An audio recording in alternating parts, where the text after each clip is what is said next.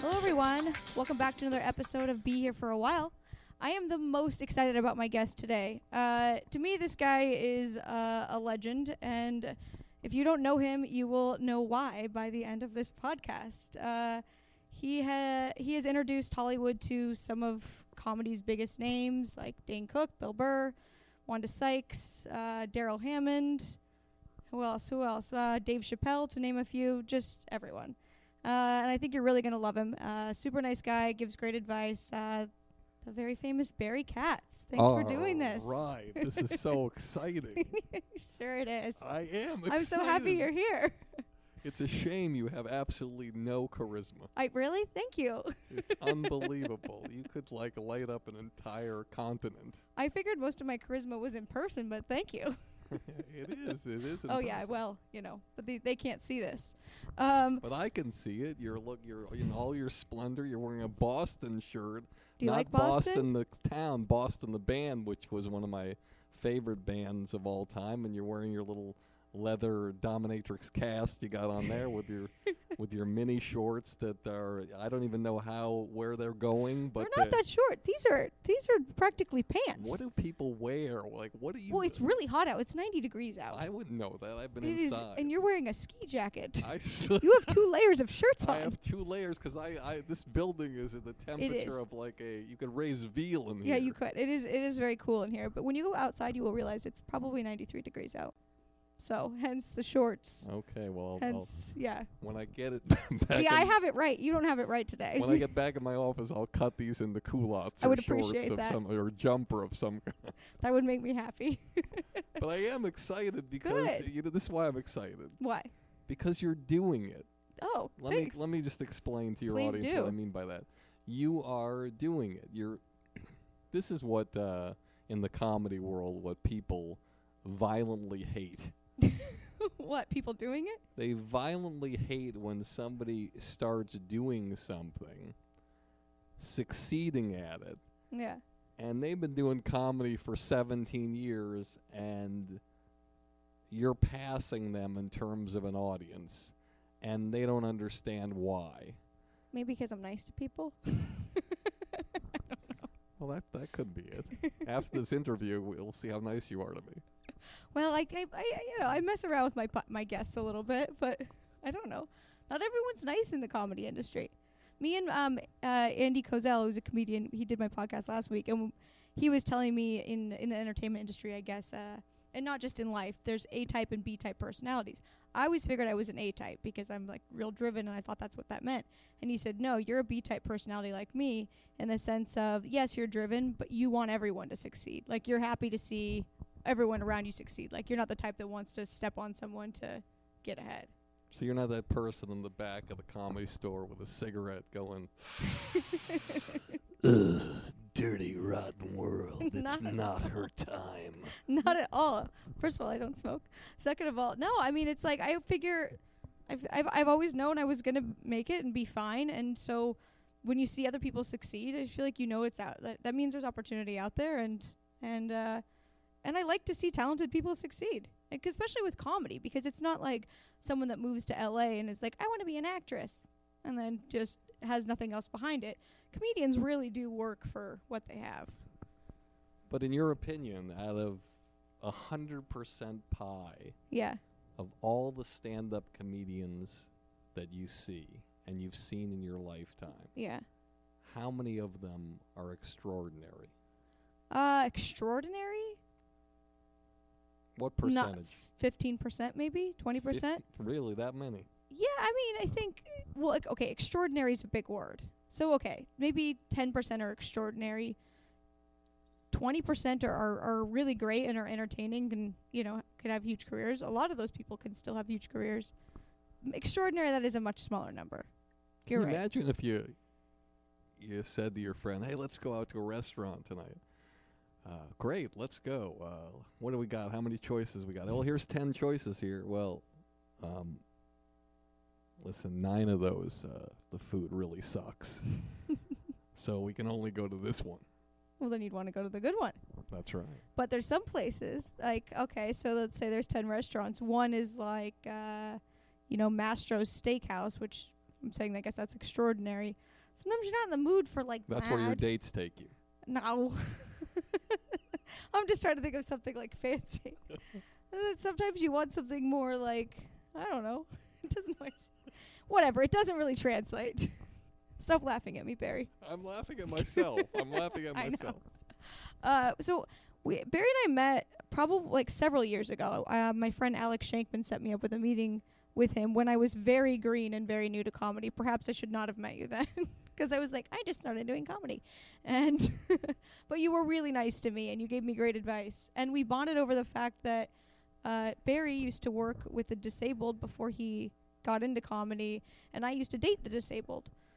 so we had a lot we in common. both we both did God's work. Yeah, exactly, just in different You ways. You did it a little better than I did, I think. Uh, I think the guys were a little bit happier with you than they were with me, but uh, well, it was only one. I was changing and doing strange things and helping people get dressed, and you were helping them get undressed, probably. Yeah, yeah. There we go. Just one.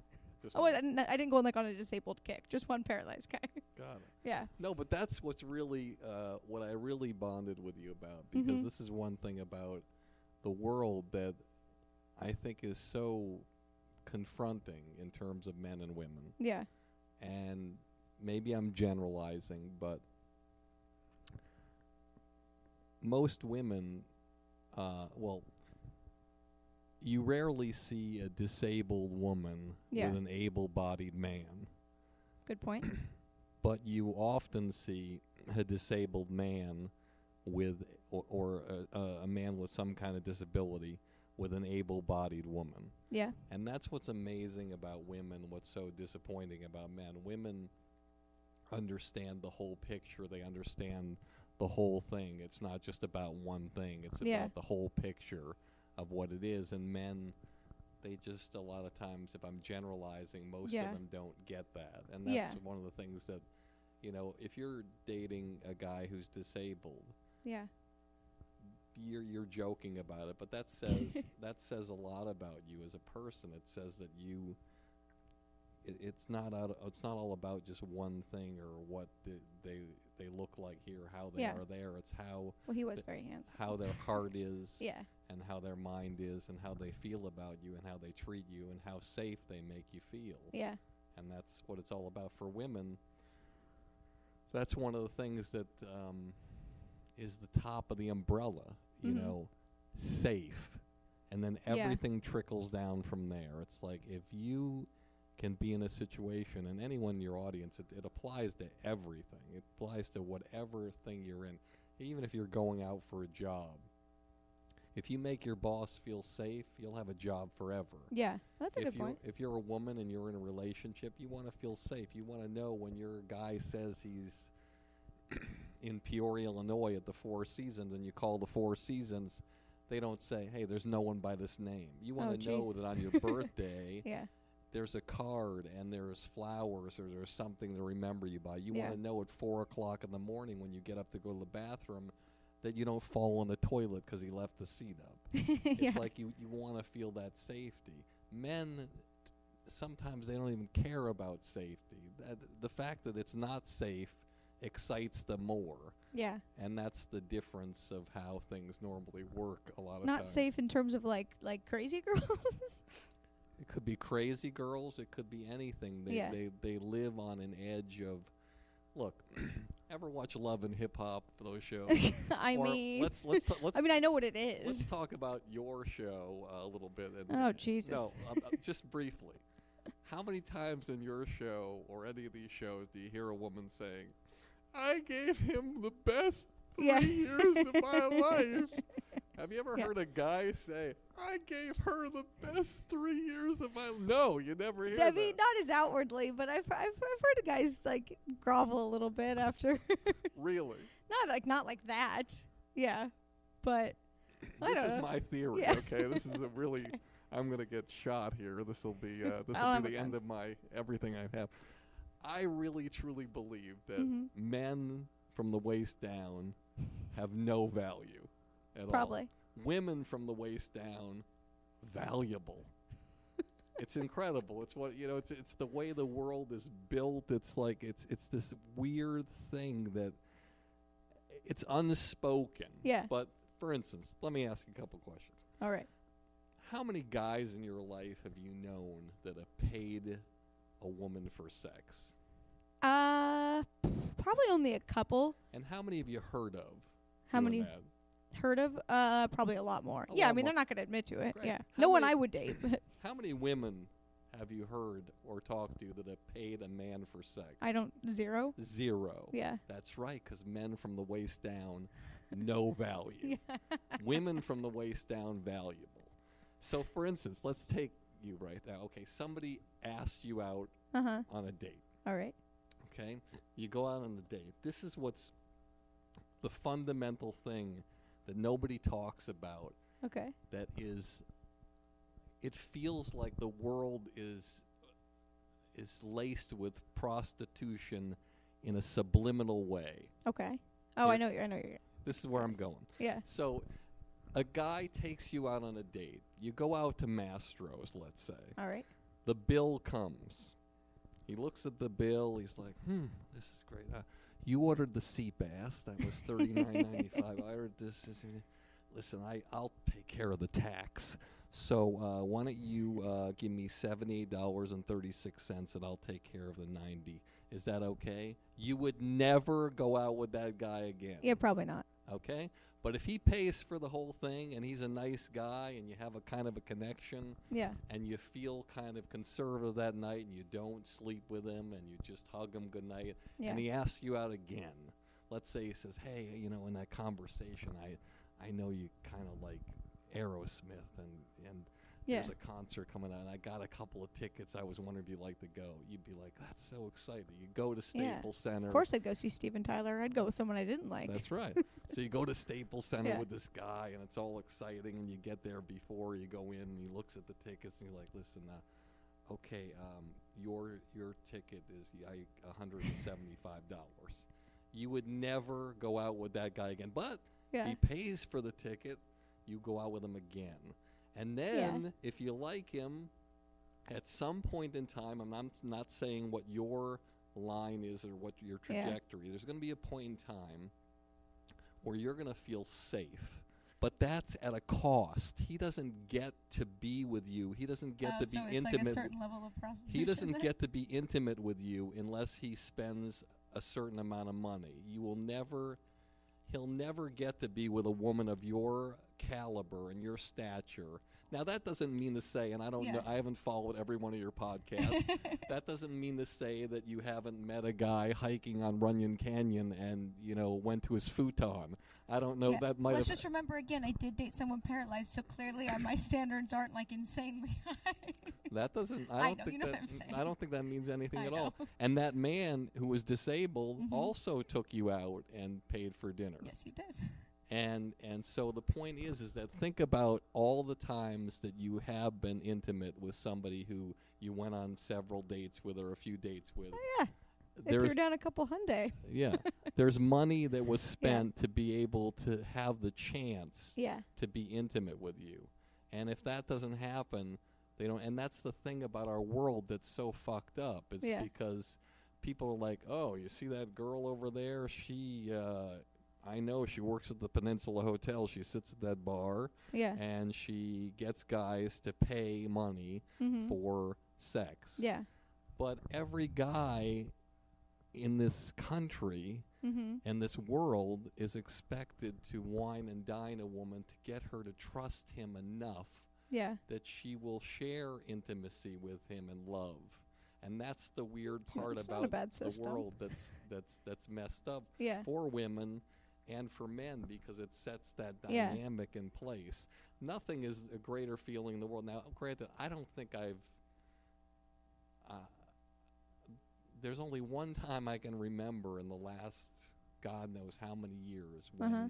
a woman is actually paid for anything, uh, a meal when they're Well, when Jesus, you're not hanging out with me then. I feel like I pay for people all the time. Yeah, like and- all the time. but there's it's a great feeling when Yeah. it does happen and it's Yeah. a surprise, even if it's like twenty dollars or whatever it is. yeah. But I think that's one of the things about the world socially that's a little weird. Yeah. Now, Oh yeah. but on the other side of the coin, if I could uh, shit on myself for a second, if I were, let's say, out with somebody like you, Uh huh. And I were at a restaurant, let's say we both mutually decided to go to that restaurant, or let's Yeah. say y- even you asked me to go to the restaurant, or somebody like you, and the bill came. If you tried to pay for it, I wouldn't want you to pay for it. So that's where I'm guilty.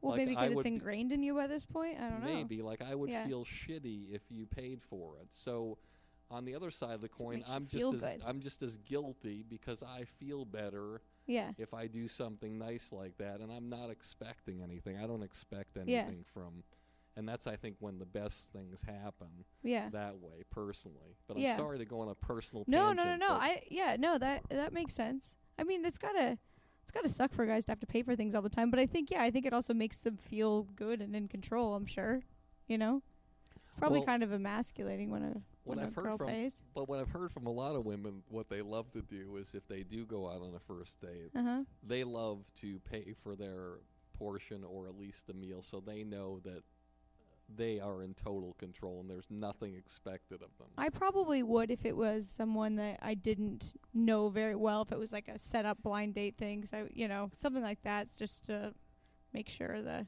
I don't know the dynamic wasn't weird. I yeah, don't know. maybe. I don't know. But I think the I don't like I don't like the feeling of someone like thinking they they can expect something. it's not an expect something. It's the the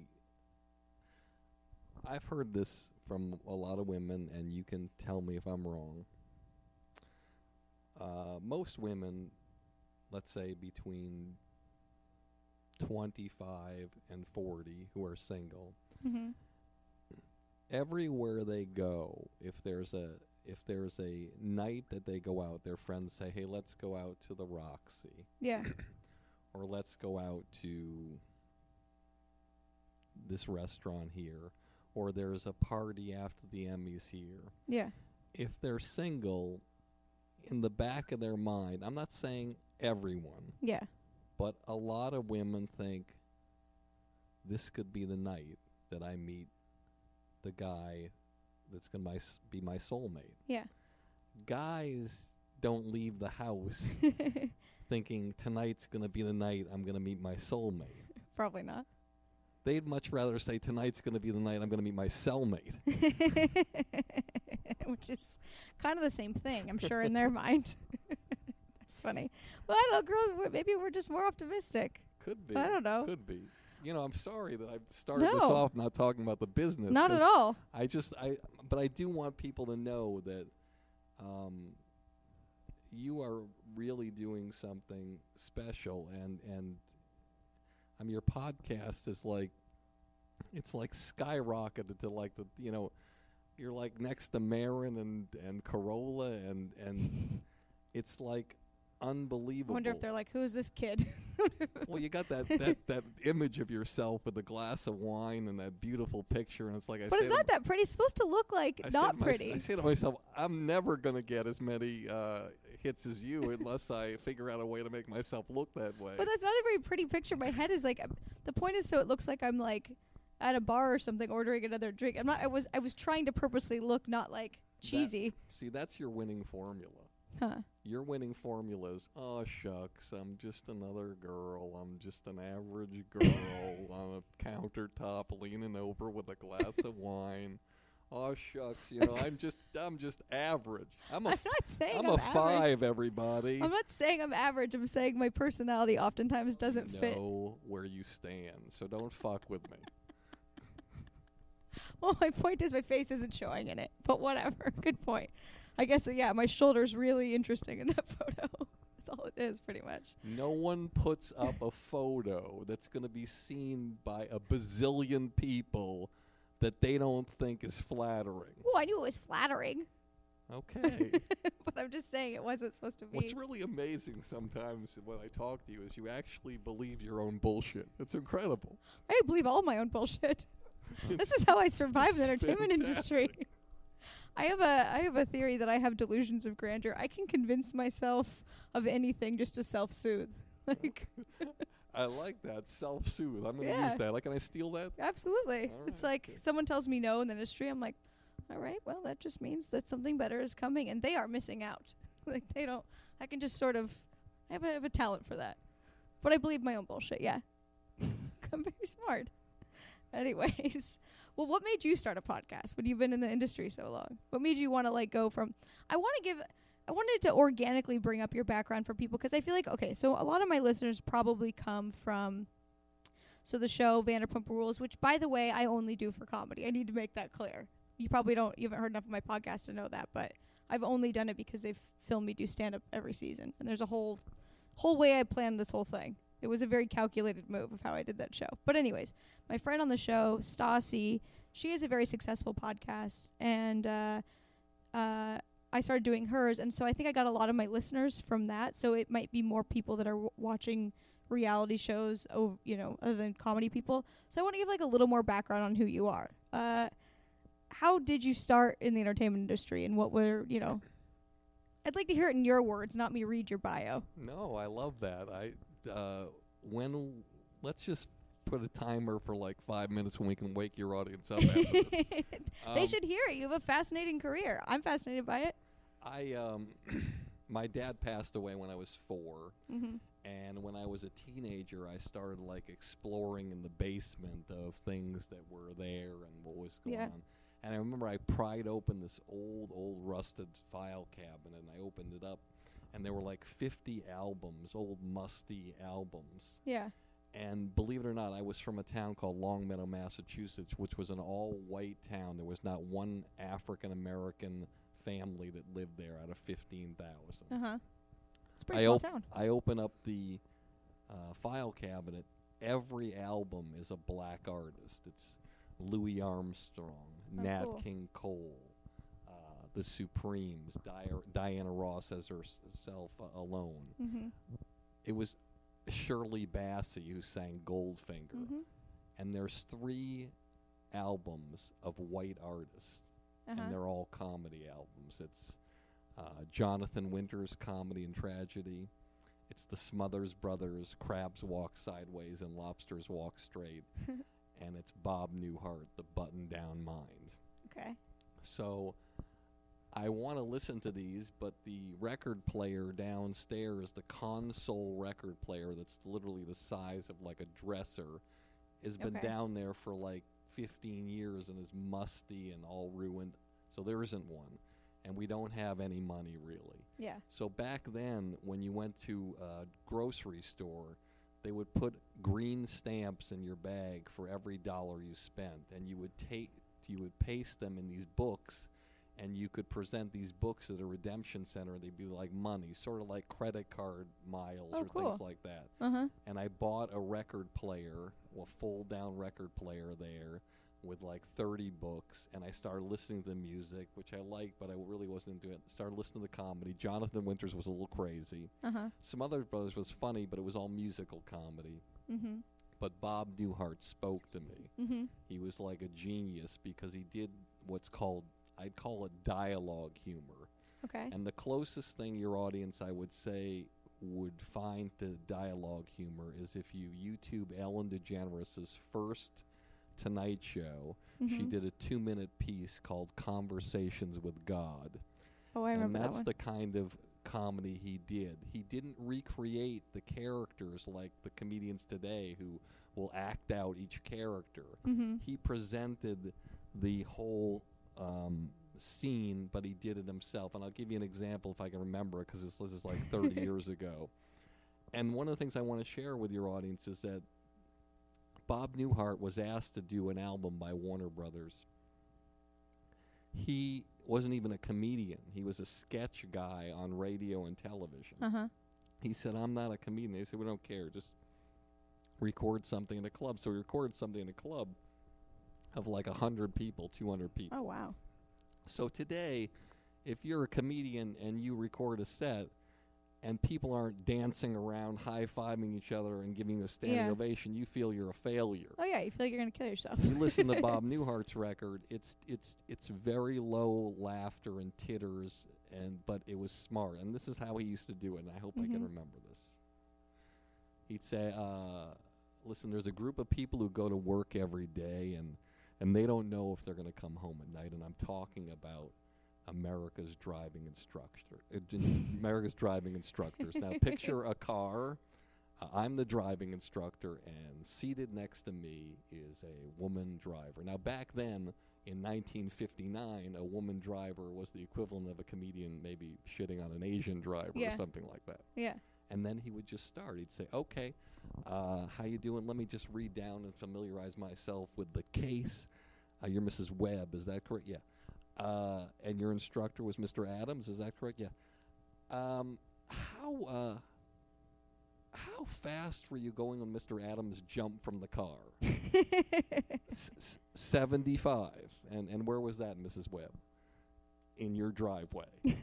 and that was his kind of comedy. Yeah. I kinda like and it. it wasn't like it's not too over the top. but it blew me away and so i started learning it and memorizing the driving instructor and i did it at a talent contest at my school in front of a thousand people oh my gosh. and it killed like it the, the response was like a hundred times more than bob newhart on the record yeah. and for those of you who don't know, this is an amazing fact. The Button Down Mind of Bob Newhart in 1959 Mhm. was Warner Brother Records' first gold record. Was a comedy Oh, wow. record. Amazing. That's crazy. And so and so then when I went to college I forgot about it. And then there was a blizzard in 1978. That's right, I'm ancient. and there was no cars anywhere. Snowbanks as high as 20 feet. Ugh. And I'm standing in Kenmore Square. And for anyone who's been to Boston, Mhm. Kenmore Square is like this hub where you look up these three streets. There's Brookline Avenue, where Fenway Park is. Mhm. You can look up Beacon Street, where Simmons and all the women's colleges are up there.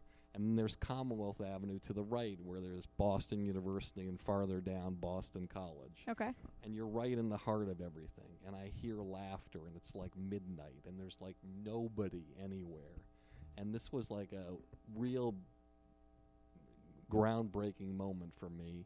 I look over and there's a brownstone pub and the name of the pub is called crossroads.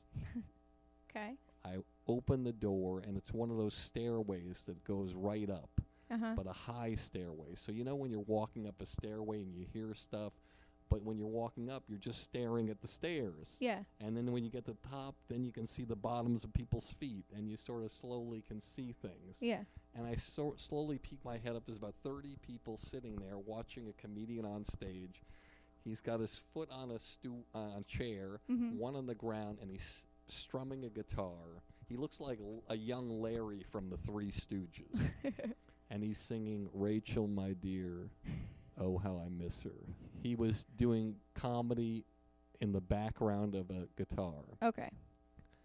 but it was smart comedy, Mhm. and he was very low key. And he said, well, after he said, and every time she wanted more, she'd light a match. Mhm. He just said, thanks. And he got up and he walked off past me down the stairs, out the door. The crowd's applauding. Uh huh. I'm like, that was, I never seen a stand up comic before. And I run down after him Yeah. and gone. Can't find him. I run back up. I talk to the well, he's gone to manager. his next gig. I say, who was that? And Yeah. they said, that was Steven Wright. Oh wow, First comedian I ever saw. that's cool. And so I did an open mic night in that place. And I uh, got there, and I just got back from a swimming championship. My head was shaved, but I had a really, I I looked good back then, unlike what I look like now. And so the guy introduces me, and he says, "This next guy, uh, I haven't seen him before. Um, uh, he's a funny gay guy. I'm just kidding. He's not funny. Please welcome." Billy Katz." and so he completely eviscerates me Yeah. but I handle it. I go on. I do the Bob Newhart routine. I say I'd like to do a Bob Newhart routine. You it means a lot it? to me. it's really special to me, and I want to share it with you. Called the driving instructor. I do it, kills again, and I'm like, wow, this comedy thing is interesting. I start walking away. the, the the guy who hosted it, he was called the taxi driver, Ross Bickford, big imposing guy, runs after me. He's like, Katz. Cat, I'm like, I'm scared. I'm like, what is it? He said, listen, that was amazing. I want you to come back next week, but I got some advice for you. I said, yeah, what is it? He said, next time next time you come here and you do a bit like that, don't announce the guy whose bit you're doing. Just take the fucking bit. Just steal it and do it on stage. or Um, write your own material. And I'm like, oh well, thank you so much. And I walked off. I never went back there again. I Yeah. started writing my own material. Yeah. And then I started performing around, and I started doing really well. And I started with like Steven Wright and Leary and Paul Yeah. Poundstone and Jonathan Katz and all these great, great comedians. And then I was seen by somebody who ran a comedy club called Play It Again Sam's, which was Mhm. a upstairs was a movie bar. This is before DVD, so you can Okay. imagine the movies that come out Oh, on okay. DVD. So he would play them upstairs, Oh, and cool. downstairs was the comedy. And I was the doorman there, and then they fired the guy, and I was given a comedy club when I was in college. Like you were run. managing it? Yes, and booking and stuff? Wow. booking, doing everything, and that was my start in comedy. So then you, you basically just started doing more of the business side of it and less of the comedy.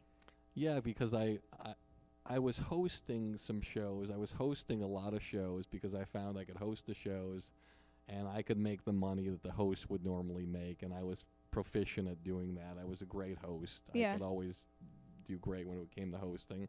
And it became very, very successful and it became I'd say what the comedy cellar is in New York, it Uh-huh. became in Boston. It was like just this hangout. Like So everybody knew- came there. So you knew you were good out. at managing clubs, and that's how you went. So then you went to New York and you started the Boston Comedy Club there.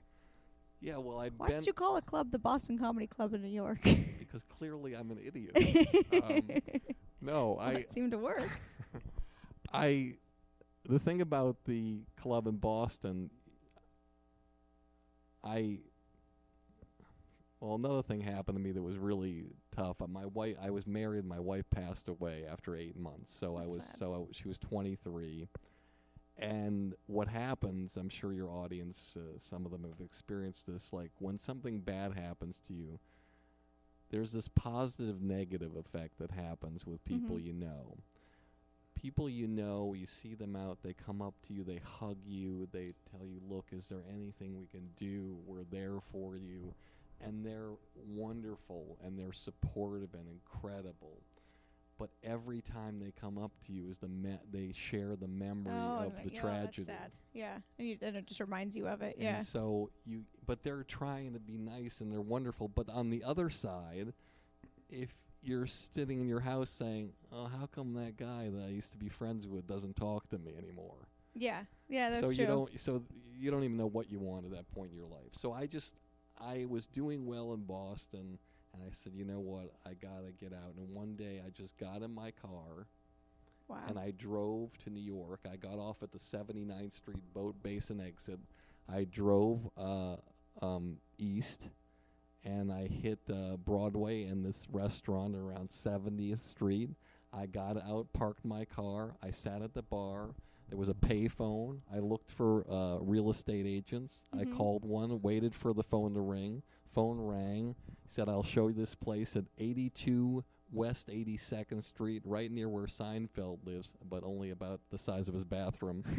and I rented a place for nine hundred and thirty-five dollars, and I was in New York, and I was there. I didn't know why I was there, what I was going to do, but I Oh, thought to myself, if I can open an office here and I can open up a comedy club, I'll do it. Eddie Brill, who used to book the Letterman show and was the warm-up on the Letterman show, told me he had a club downtown. He was leaving, going to L.A. mm-hmm. I go down there. It's a dive. It's on 82 West 3rd Street. It's like beat up. There's nobody there. Uh, there's paper signs all over the place. And I find out who's booking it. It's Rick Messina. Now, for Oh, those of you yeah. who don't know in your audience, Rick Messina and a guy named Tony Camacho used to do what I did, which was in Boston. I used to book like all these one nighters all over the place. That was my business Mm-hmm. and I had the comedy clubs. They did that in the New York area, but Rick started managing Tim Allen and Drew Carey, left for L.A. But before he left, he was this was the la- one of the last clubs he ran, and I Uh-huh. made a deal with him. I said, "Listen, you don't want to do this. Just give it to me." and he said, "Yeah, I'll give it to you." And I went there, met with the owners. I said, I have this vision for the Boston Comedy Club. Great Boston comedians and New York comedians. Will you let me do it? And I, I guess I was a great salesperson because they let me do it. And my first night, my first night, the guy who was helping me set up the chairs, Uh huh. fix the place right, run the mic cords, was a young 18 year old redhead from Boston named Louis C.K. That's cool. He was just he was, 18. he was the first comedian on the stage. He was my first client I ever managed. He was your first life. client? Yes. Wow. What did you see in him that made you want to sign him so young? Was he was he really good when he was really young? He was really good. He was a great stand up, a wonderful guy, a great creator. He always had every electronic device. The for like the the Mac that looked like a brown uh, beige shoebox with Uh-huh. a screen. He that was one of the first people to have that. But there's one thing that that made me want to represent him that is kind of odd. Your audience will probably think it's odd because it probably has nothing to do with talent right away, even though he was incredibly talented. Uh huh. I remember when my wife passed away. You know, there's those times when you go through a tragedy where you just you're just in bed. You don't want to do anything. You don't want to see anybody. And I was in that place where I was just I just don't want to see anybody and Yeah. and back then you had those answering machines that when somebody called you could, could hear, hear it, yeah. the answering machine. Uh huh. And I remember it was Christmas. I'm Jewish, but still, it was Chris- Yeah. Jesus was a Jew. it was Christmas, and the calls started coming in. Oh god. Every 15 minutes, he would call, "Katz, get up! You're coming to my house for Christmas." Beep. Katz, I'm telling you, I'm gonna fucking come over there. Get up! I'm not letting you do this. Beep. Barry, I'm not fucking around. and then one time it was just he was just talking and he made some jokes and I just was like uh, in bed and I just picked up the phone. I'm like, yeah, and he's like, Barry, come on over, man. We got a place at the table for you. Oh, did he live with his parents still? Yes. Oh. And I got in my car. It was a snowstorm. That's I'll really never sweet. forget. And I drove over there. They had a place at the table. They had gifts for me. Oh, what nice people. It was one of the most amazing moments of my life, and I just said to myself, if you can represent people who are talented people, who are have a lot of drive, who believe in themselves, but also are good, generous people, Mhm. it's really important. I just did a podcast with Jay Mohr, Mhm. and he said something really amazing. He said he went to an AA meeting, his first AA meeting, was this older guy speaking, and he was young. He didn't really get it. Mhm. And the guy sensed that he didn't get it, and he sort of followed him out of the church or wherever it was. And he said, Young man, listen to me before you leave here. He said, Out of all the people in the world, 90% of them are takers, I believe it. and 10% are givers. So before you leave here today, you should decide which one you want to be. I like And that. that day and throughout my career with Louis and ever since I've known him, he's always been a giver. Look at Mhm. his show. Look at how many friends of his Yeah. See, are on that he's show. He's got that B type thing I was talking about. But I'm not 100% sure that that's exactly what that means, but where yeah, you're not jealous, you're not you're not afraid to put a friend on your show because you're not afraid they're going to outshine you or something. You you want them to do well. You want them to be as ha- you know, as happy as you are and doing as well as you are. Absolutely. I like people like that. And so when I was in New York, I decided that I opened an office at 57th and Broadway. Mhm. and because my mom always said that's where the entertainment was, I didn't know. And I opened up the club, and I had my foundation, and I had some money from the boss because it was a cash business, the Mhm. club, and I had something to sort of get me going there. And I realized I couldn't manage people like Colin Quinn or the people who were already making it there because Why? why are they going to be represented by a guy who's never done anything before? It's like it's like I don't have anything going, I don't have any experience, so I had to manage young people. So I managed teenagers, and my Uh-huh. first clients were all young people like that. Cool. were Louis C.K., Chappelle, Jay Mohr, Tracy Morgan, uh, Jeffrey Ross, um, uh, Dane Cook. Um, And were all those guys in New York at the time? yes, Okay. and um, Dane had moved to New York, so it was this group of people, and there's so many more that I'm not mentioning that were just uh, Anthony Clark, who was like, he was probably booking everything, like, 'cause he had an acting background. Mm-hmm. And so every audition he went on, he was booking sitcoms, movies, everything at the time. Yeah. And it's interesting how the traje- trajectory goes with artists. Certain people go certain ways, certain people go others. Like Anthony has made so much money that he, right now, he just, I mean, I think he owns like five houses and he Jeez. just doesn't, you know, if there's something that comes along, he'll do it, but he's not concerned about it. He Yeah. wants to live a great life and he doesn't want any That's of the not a bad craziness of the business. Yeah. But then there's other people how it's cyclical. Like, for instance, um, Jay Mohr was opening up for Anthony Clark Mm-hmm. when he found out he got SNL, and When, that uh, when and, Jay got and that SNL? and that night Anthony Clark said to him, "Listen, tonight at the show, you know, you're going to close the show because you got that credit now, and I'm going to introduce you as that." That's so cool. And so, but it's that kind of thing where where I represented these young people and I felt they could act, I felt they could do everything, mm-hmm. and that's what I wanted to do. And before I knew it, I had four people on Saturday Night Live. Who were your first four? Jay Jay- Mohr, Tracy Morgan, uh, Darrell Hammond, and Jim Breuer. That's cool. And How old was Darrell Hammond when he got on SNL? Wasn't he older? he? Was older, and that was a really interesting thing. When I met Darrell, he came into my office to uh, for a management meeting, and he was meeting with all the other companies. And he said to me, uh, you know, he's very quiet, Darrell, very Mhm. very soft spoken, um, very interesting, complicated man. Mm-hmm. um, so talented. Um, and he really wouldn't open up and I just I just said to him, "Look, what do you want?" Yeah. And I'll never forget this. He crossed his legs and he leaned on like a side table and put his hand on the side of his face Uh-huh. and he said, I came to New York from Florida to be on Saturday Night Live. well, he knew exactly what he wanted. And I remember this so vividly. I I got into like the 90 degree counseling position, like where you're squaring off with somebody and Yeah. you're just there looking them in the eyes. And I said, I will get you on Saturday Night Live. And if I don't get you on Saturday Night Live, the first time I try, fire my ass right then and there. How were you so confident? How did you know you could do it? Based on his talent, or you just kind of like saying this stuff so you could get the client? No, I always have this thing, and I can't quantify it. You could never quantify it in a court of law. I can shake somebody's hand, and it's like Mhm. the dead zone. I can see the future. I can Yeah. see what's happening with certain artists, Yeah. and I know. And I knew with Darrell, and I knew that if I could channel him and get him to do the things that I wanted him to accomplish in a tape, and I could get it to Lorne and Marci, Mm-hmm.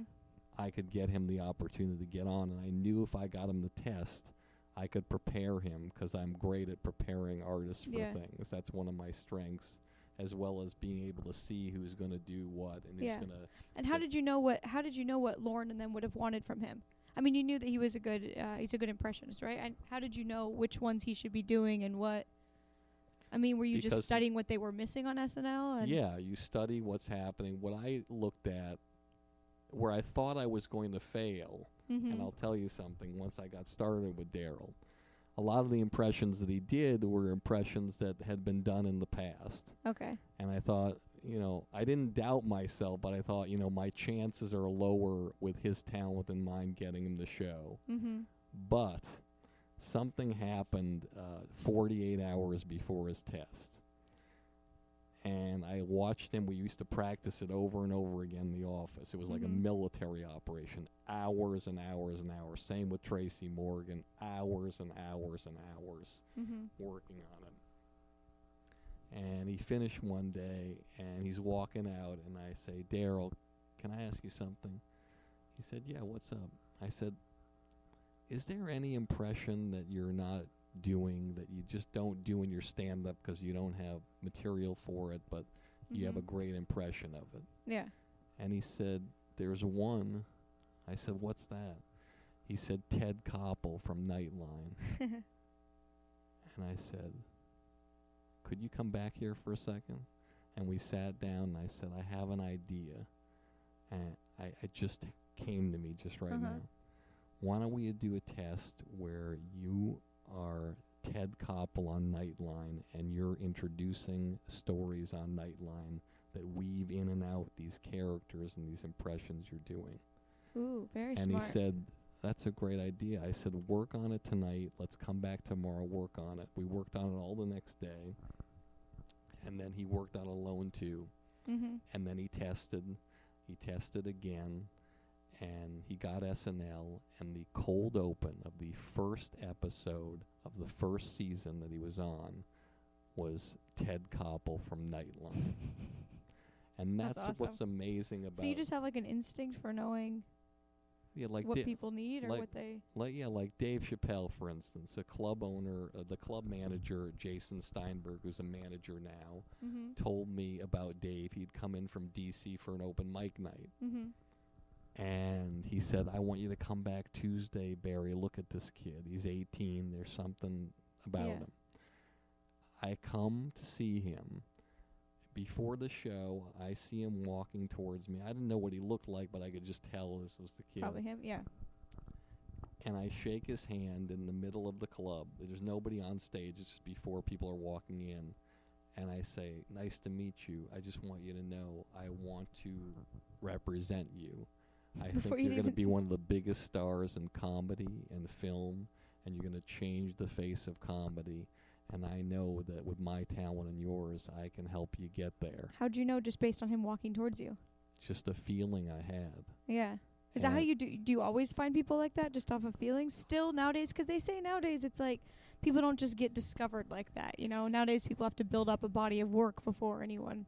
No, you know- I love watching tape with the sound off. Mhm. I love doing things like that. It's hard because I don't you know, I don't want to represent a lot of people Mhm. and but I want to do the right thing and I want to do the right thing for the people that I work with and and and create the right opportunities. But with Dave, he looked at me and he said, "You don't even know me. You've never even seen me perform. You've never seen a video. What are you Yeah. saying?" I said, "I know it. I can feel it." And I said exactly what I said to you a few moments ago. I said, "Listen, Dave, it's like the Dead Zone movie. Mm-hmm. I can feel it, and I know you're going to make it, and I, I'm telling you." mm-hmm. And to this day, when I see him, he still brings stuff up to Really? me like that. That's and, cool. and it's a, a, a wonderful. well, that's got to be a great feeling to be 18 and have someone just say, you know, Look, when I sat down with you, I shared some really strong opinions about you and you mean a long time ago or today? yeah, a today? long oh, ago. yeah, yeah. About what you were doing, but I did share with you Mm-hmm. that I thought that you had something really, really special and that you could do some great things. Yeah. Uh, and and you are now. What's interesting, you're doing great things in an area that was not your goal to necessarily do great things. You're most well known for a show that you would never think when I met you that okay, that's the show that's going to get me the most Yeah. people watching me. Yeah. I wouldn't. I didn't. Did- didn't definitely didn't want it to be that. Yeah. But I knew, you know, if I did it right, then, then it was it was gonna help. yeah, and the and if I did it smart, And the hardest part about being a stand-up comedian is when you do get the exposure is to figure out a way to be as I like to say undeniable. I love and that. it's very very hard Yeah. because um permission to speak freely? Go for it. Okay. So if I were to ask you what level your stand-up comedy is today compared to who you consider to be the greatest stand-up comedian in the country. So let's just pretend whoever th- who is that person who To me, yes mm, right now the greatest stand-up Burr. Bill Burr. So Bill Burr is at the top of your pyramid. Mm-hmm. And let's give letter grades, if shall we? He's Okay. A, he's a hundred. He's an A plus. Yeah. Uh, we're not going to go through all the comedians that you think are A, A minus, Yeah. B plus, B, B minus, C, all the way to F. Yeah, definitely don't want them to listen to this. that's not fair. yeah. But let's just take Bill as A plus. Okay. We give him that grade. Now, if I were to put you in a soundproof booth Mm-hmm. and only you could say the letter grade that you were, that you give yourself as a Right stand-up comedian, right at this moment, what would you give yourself if Bill Burr as an A plus? Mm, somewhere in the sea level. Great.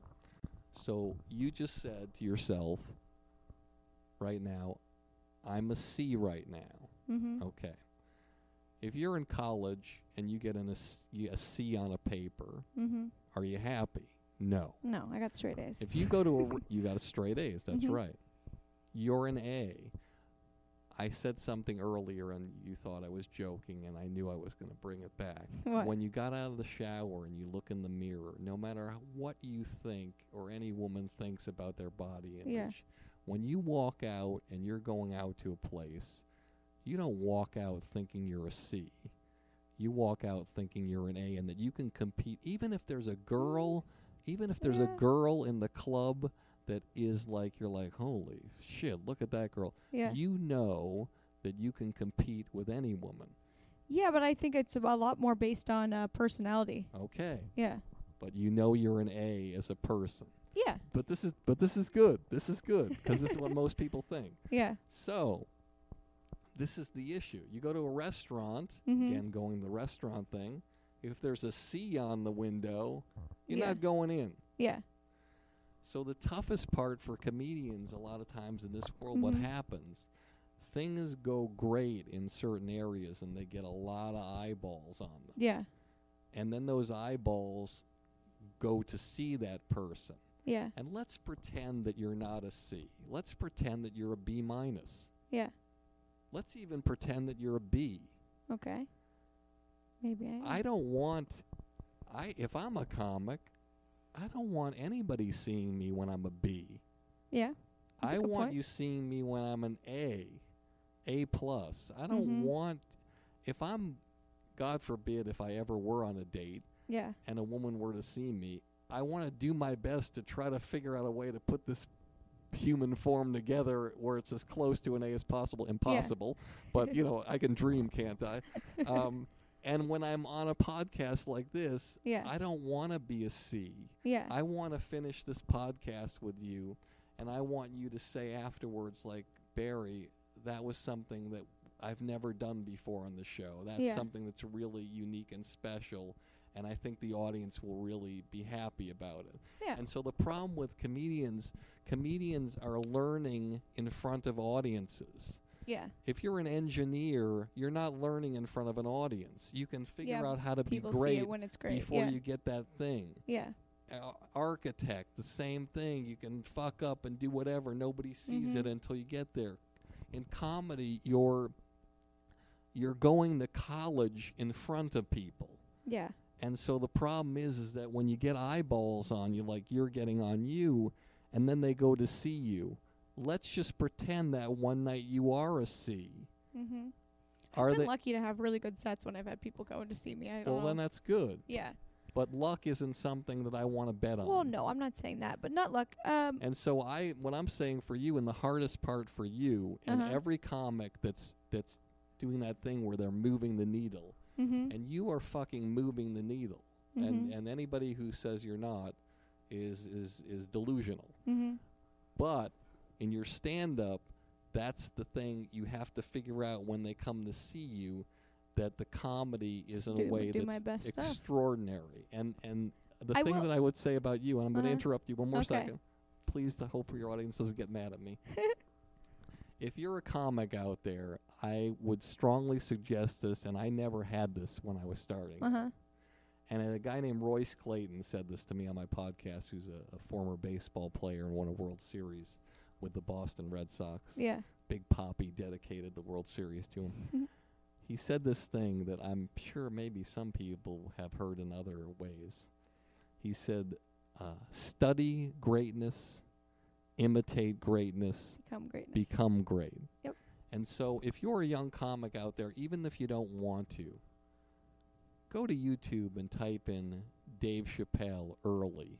Watch Mhm. 1997 Letterman, his first Mhm. Letterman, where he's wearing the executive producer's jacket and Yeah. a shirt from wardrobe because he showed up in a sweatshirt and he didn't know that he had to dress up Yeah. watch the set and see how it goes. Watch Bill Burr's first Letterman. Watch Dave Attell's first Letterman. And I say Letterman, you guys are probably thinking, why does he keep saying Letterman? Yeah. And I'll tell you why. Because Letterman was the gold standard for comedians Mm-hmm. at the golden age of comedy and and beyond. He was besides Carson back and then, and you can watch old Tonight shows too. But Letterman was that new, a little bit edgy thing. Watch Norton's Yeah. first Letterman. Okay. And so when you watch these shows, look at how the jokes are constructed. Look at the time when the joke starts and the time when the punchline hits. Mm-hmm. Then the joke starts and the punchline hits. And the thing about comedy that's amazing is that it has to be like a horror movie. Mm-hmm.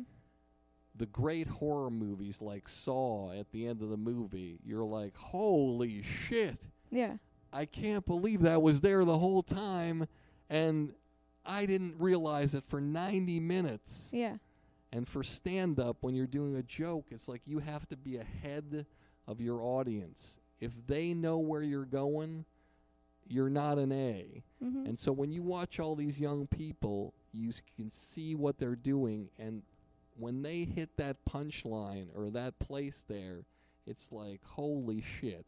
And what I actually believe I have a lot of jokes like that. then that's good. I, I think the thing the thing I have going for me is, especially in terms of being a female comic, I do think I have a lot different material than a lot of female comics, and I think uh, I mean I do study it a lot, and I, I emulate male comics more than I do female comics. I don't have like a bunch of like, you know, blowjob jokes and stuff like that. What I like And, uh, about your comedy uh, uh-huh. is that You haven't seen anything new. well. I saw what I saw. Yeah. I saw what I saw you've told those online, and in we, we had an argument here before the show where I, she said, "Well, those are old jokes." I said, "Well, why are they online? Get them offline. Hire a lawyer. Do something." yeah, Don't. I gotta get it off. but the point is, That is is- not even how my comedy sounds now. But the point is, in those comedy jokes, you Uh-huh. weren't doing those things. You were tr- doing original concepts and Mhm. things that were happening. One of the hardest parts about being a, a woman doing comedy, and and this is really unfair. Mm-hmm. I want to share this too with your audience. It's it's very frustrating for a woman, but I'll give you an example. So every guy you see on stage doing comedy, mm-hmm. they're wearing pants, they're wearing a shirt. Yeah. The only skin you see on the comedian is from their neck to their head. Yeah. I mean that's a how male, I dress a too. male comedian. Yeah. A lot of women, when they do comedy, they'll sometimes they'll wear a dress. Sometimes they'll wear something that's uh I haven't worn a sometimes dress they're in two wear- years. I realized how dumb that was. yeah. Yeah. and you can think to yourself, think of it, the, the na- the the nature of the human being, male or female, is to Mhm. look towards where skin is. It doesn't Yeah. matter if there's a, a headshot of a guy and he has no skin showing, but his Yeah. hand is showing on No, his it's hip. so true. you look I think it's so distracting when, when girls wear stuff on yeah, stage. so it, it, distracts you, but which is horrible because it shouldn't be that way. well, it is what it is, though. I mean, I'm not a guy, and I still stare at girls when they have too much skin showing. and it's not that's funny. and that's the thing is like it's like even if somebody is extraordinarily funny, a woman is going to look at the girl and say, "Hmm, I like that dress. Eh, I'm not sure about that dress. Why did Mhm. she wear that? That makes her look that Yeah. way." And 5 minutes in, you haven't listened to one joke they're saying. yeah. And it's the same with men, although they're thinking other things, Yeah. like how they could pay for the next meal. Yeah. no, I, I, I agree with you. I I don't feel comfortable on stage in anything other than just like jeans and I wear band T-shirts a lot on stage. I don't know why. Just like But f- but for, men's ma- band T-shirts. but for you and for every comedian, mm-hmm. if you are doing it, which I I know you are and you will, and Yeah. but if you are doing it, the world will speak, Yeah. and you will. If you are a great and extraordinary stand-up comic, and you really believe you are, and Mhm. you've studied and you've imitated and you've perfected the greatness, mm-hmm.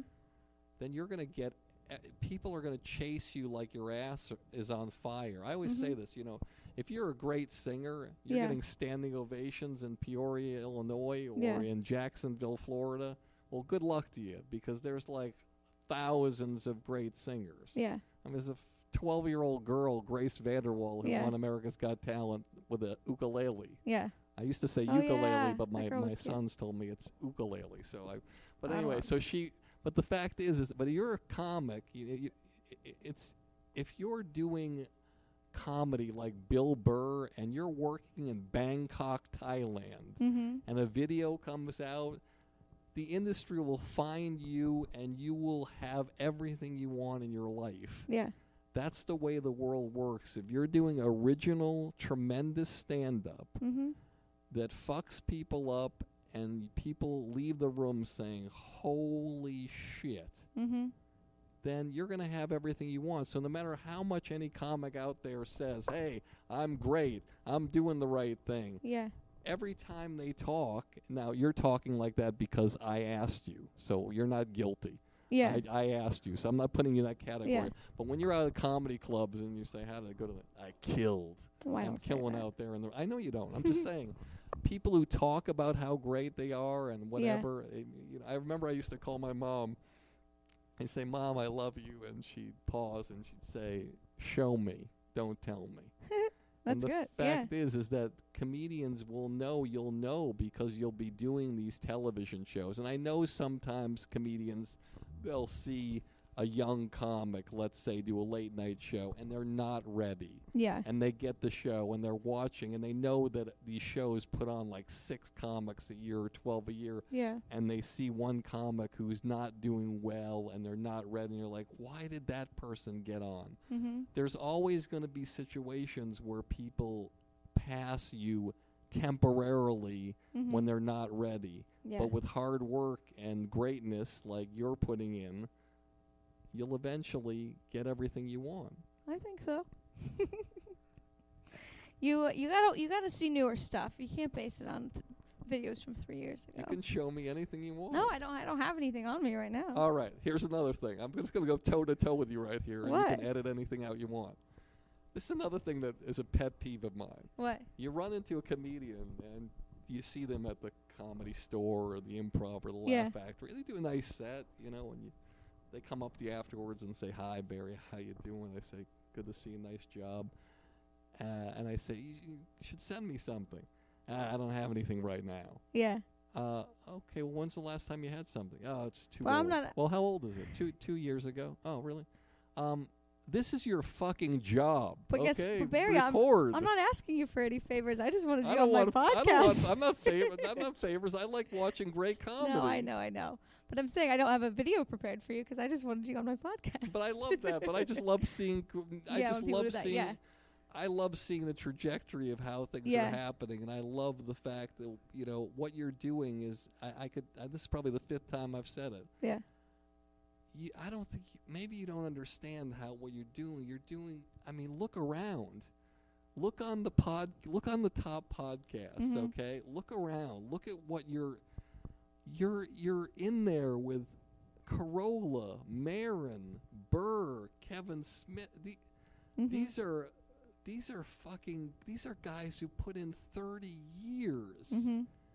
and you're in that group and people are coming to these podcasts because of what you're bringing to the table Yeah. and your relationships and, and all the things you're doing and how you carry on an interview and how you put so much into it Mhm. and you have heart into it and how you're funny and great stories. I listened to the sock puppet one before I came here and that was an amazing story that weaved together and it must have been like 40 minutes long and it, when it started and I was actually said to my office like Yeah. I said what is she doing here is this is this I mean I don't I don't know if this is going to go anywhere and then like a minute later I said I looked up and I said I'm wrong this is fantastic I'm actually writing a whole joke about it and I listened based on something I studied about David Spade.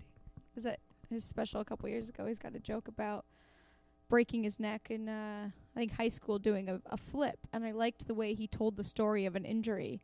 So I've been spending all this time like rewatching that video over and over again, not to copy anything he's doing, but just the way he tells the story of getting an injury. And I'm trying to craft like a whole Study on it. greatness. yeah. Imitate greatness. Yeah. Become great. Yeah, I've been like really obsessed with David Spade lately because I'm in uh He would like that. Yeah, I, yeah, I'm doing the whole uh, Second City Conservatory track, and I think you know uh, with with uh, improv, I think it's weird sometimes when when stand-ups start as a stand-up and then they start doing sketch because they really are different. If you're used to just kind of telling jokes and being like your personality, it, it's hard to then just like all of a sudden just be real charactery. So I uh I haven't struggled with it, but I, I'm trying to I want to be not just me in that in that scenario. And then uh uh but my teacher kept being like, No, it's working, you're really funny and then I was like, you know what though? David Spade like made a, an entire career on SNL and movies and stuff being his snarky sort of personality. You know, he wasn't like the biggest person in the room, but he was good. It was being the straight man off of, you know, Chris Farley or people that were doing big stuff. And it, w- it was so funny in that way.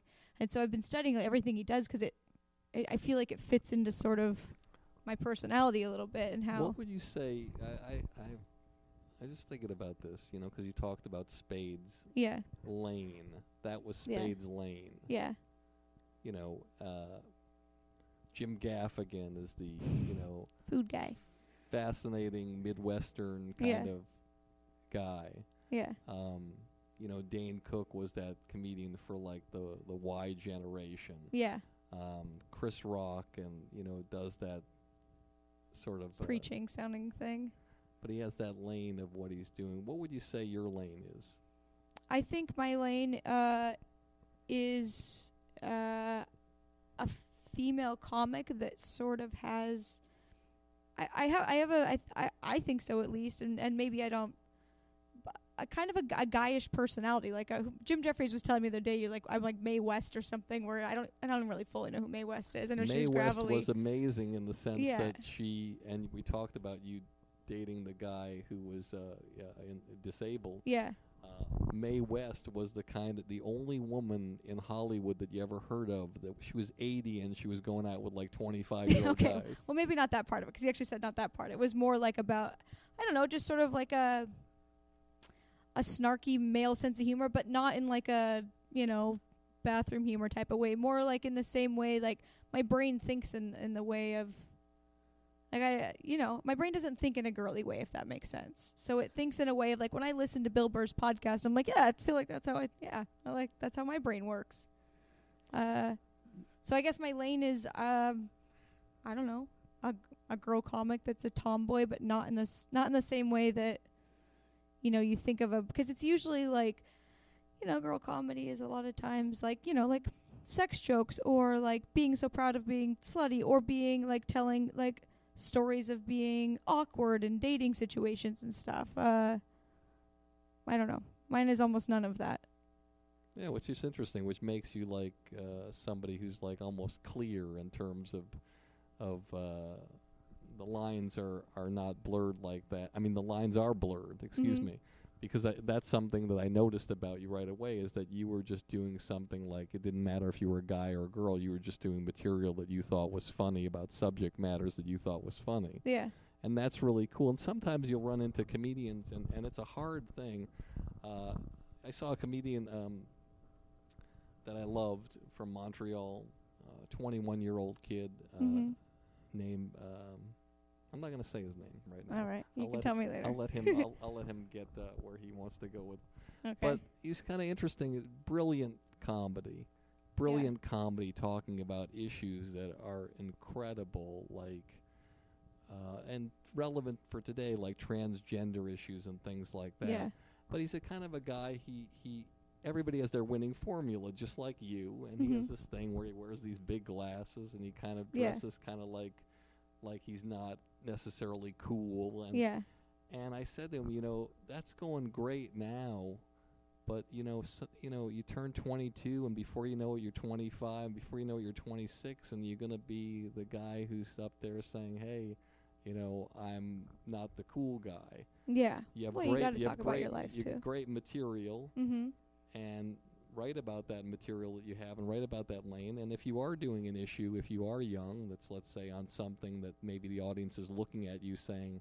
Well, how would that Yeah. guy know about Yeah, you're that? a kid. Yeah. then just say something to the effect of like, "Hey, you know, uh, there's a kid in my school who's transgender, and I feel like I've known a lot about that," and then go into it, and then you tie yourself to it. mm-hmm. But you, your your stuff is very, very down the lane, and uh, I love the fact that you don't worry about those things. I often think when I see you do comedy, and I have Mhm. seen very old video of you too, yeah. and I often wonder Yeah, really. sometimes, like what you're like as a person, because you know in your comedy what fascinates me about you is that it appears it appears Mm-hmm. that you you care very much and you're very passionately passionate about your stand up but it almost appears like you're not attached to worrying about anything except doing what you feel your instincts tell you to go I don't know. and and I don't know necessarily what you mean by that. I'll tell you. Um, doubt is a career killer. Yeah. Doubt and success don't go together. Mm-hmm. And I can guarantee you, out of everyone you know in this business, you know that there's a multitude of people who have self doubt. Yeah. And you might not even be able to sniff it on them. Mm-hmm. But you, I know you can. And I know I can. Uh huh. And so if you have doubt, Yeah. you are in trouble. And so what's interesting about you, you know, uh, is that you're you're I don't mean to embarrass you. You're a beautiful woman. You're very charismatic. You have a great way about you, but you're also like have a way about you like don't fuck with me. don't fuck with me. I'm on medication. I'm not on medication. I'm just kidding. Uh, so I'm very like- clean. I don't do so- drugs at all. So it's like you have this thing like don't fuck with me. you know, it's like it's like that dual thing you have going with you. But as a woman, I mean to come I, across I that think way. I think no, you know, it's just you're not coming across that way. I'm just telling you my instincts. Am I wrong? No, not really. Okay. Well, I just. Uh, Please tell me when I'm wrong. so it's like but as in your personal life as a woman, the world can men are so they can just twist women into a balloon animal without even you could be the strongest woman in the world and there's a guy that can just get in Mm-hmm. and somehow just fuck things up Yeah. and it can take down a lot of the confidence and the Mm-hmm. feeling of a woman in terms of not just her personal life Yeah. but her career. It's Yeah. like because if that thing happens there, it's like you're just sitting around like, how the fuck did I let that guy in and get that? And why did he? God, he said that thing that affected me, and Yeah. and and that's the toughest part, I think, when you're a young, beautiful woman in this business because. I want to share this with you. I hope I'm not rambling too much. I'm no, sure not at all. You're talking about me, so this is fantastic. Okay. I'm just joking. if if if if a guy goes to 10 places Mm-hmm. and runs into a woman like you let's say he's at the drugstore there's a woman like you at the counter he Mhm. goes to a restaurant the hostess is somebody like you he goes to the library there's somebody like you nine out of ten times Mm-hmm. that guy is going to turn around and walk away and say these words in his mind. I wonder what that would be like. Mm-hmm. Okay? You go to 10 places and Mhm. you see a guy who's, you know, good looking guy and, Mm-hmm. and whatever at those places. You turn around and walk away. You don't say, I wonder what that would be like nine out of 10 times Mm-mm. you might say, be very conservative. You might say one out of ten, t- two out of ten. Hey, I wonder what that would be like. That might be fun. Mm-hmm. Okay? So everywhere you go, Mm-hmm. everywhere you go, every comedy club you go, every person you interview, every time you're out on the street, every time you're in an event, Yeah. every man you meet, there's a chance that nine out of ten of them are turning around and not acknowledging you for what you're doing that's great. Yeah. They're just thinking, I wonder what would that would be like. And as a woman, the navigation to be that way and to be able to be go toe to toe with that person. yeah, How many mhm. times do you ever uh, you, you go somebody text you and they're in the business, let's say Yeah. and they say, "Hey, let's uh you're at the comedy store tonight. Uh, let's just go to Norm's or what's that place on Sunset, whatever it is. the- Greenblatt's? The, the Oh. Mel's Diner. or Oh. Mel's Diner. Yeah. Let's just go to Mel's Diner. I'm in between. What do you say we get a cup of coffee there? No Mhm. problem. Yeah. No. And you're you're sitting down across from this person, and five minutes in, in your mind as a woman, you're like, does this guy think this is a date? Is this does this guy think that Yeah. me sitting down here is gonna? I mean, I'm just here Yeah. because whatever, and that's the navigation that men don't have to go through. Yeah. And I'm pretty unfazed by it though. I have a I've always had a talent talent for not a talent but like cuz I, I I would never because you know any guy is going to want to think that maybe they could date a girl or hook up with a girl. I hate when girls are like, you know, they they explicitly say like I'm never going to date like they s- like come out and say it before a guy's even really hit on them. I just think it's rude and it's also presumptuous. And also you can have value in friendships with with people. And so I've always I've never really been all that weirded out by like that scenario was thinking like is this a date? I'm like well maybe he originally thought it was or something but i'm usually able to spin it into like uh, usually a very like valuable and meaningful friendship because i think that uh i don't know. I i feel like eventually people realize that like there's more than just that.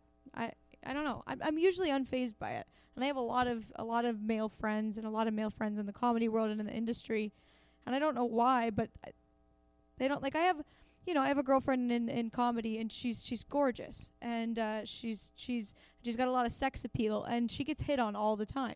I don't really get hit on that much. I mean, I'm su- I'm sure like a little bit, but I I sort of seem to deflect it where it doesn't it doesn't really affect me too much. That makes well, sense. Well, that's good because Yeah. most of the times that's an undue pressure Yeah. that a lot of people have to deal with, unlike guys who don't have to deal with that, which makes Yeah. it very, very hard for women to navigate Yeah. and get where they want to go. I'll never forget something that uh, I remember Whitney Cummings did, and I've s- uh, it's just it's it's an amazing thing she did. And you talk about a hard worker. I mean, I don't Mhm. think there's Yeah. anybody harder working than she is, and Yeah. she's killed herself throughout her. I always say she's the only person I know in comedy that I could visualize having her cell phone in a Ziploc bag in the bathtub and in the shower and still doing what she was doing. But I'll never I would do. forget we had a meeting at NBC, um, and we're sitting there to pitch the show Whitney. mhm. It wasn't called Whitney then. And Jeff Ingold, who was then the guy at NBC who was making decisions on sitcoms, Mhm. um, was running late. And I see him walking and He passes by the couch as much most executives do, and they say, "Hey, listen, just give me a few minutes to get myself settled." Yeah. And he was a tall, like six foot four blonde guy, good looking. And I'll never forget, she stood up and she walked right over to him. And like a person in Canada will talk to you, where their face is like really close. Really? And she got really close to him. She shook his hand, and her face was like maybe six inches from his face, looking him right in the eyes. And this is what she did. She said, My God. These are the first words she said. My God, look at you.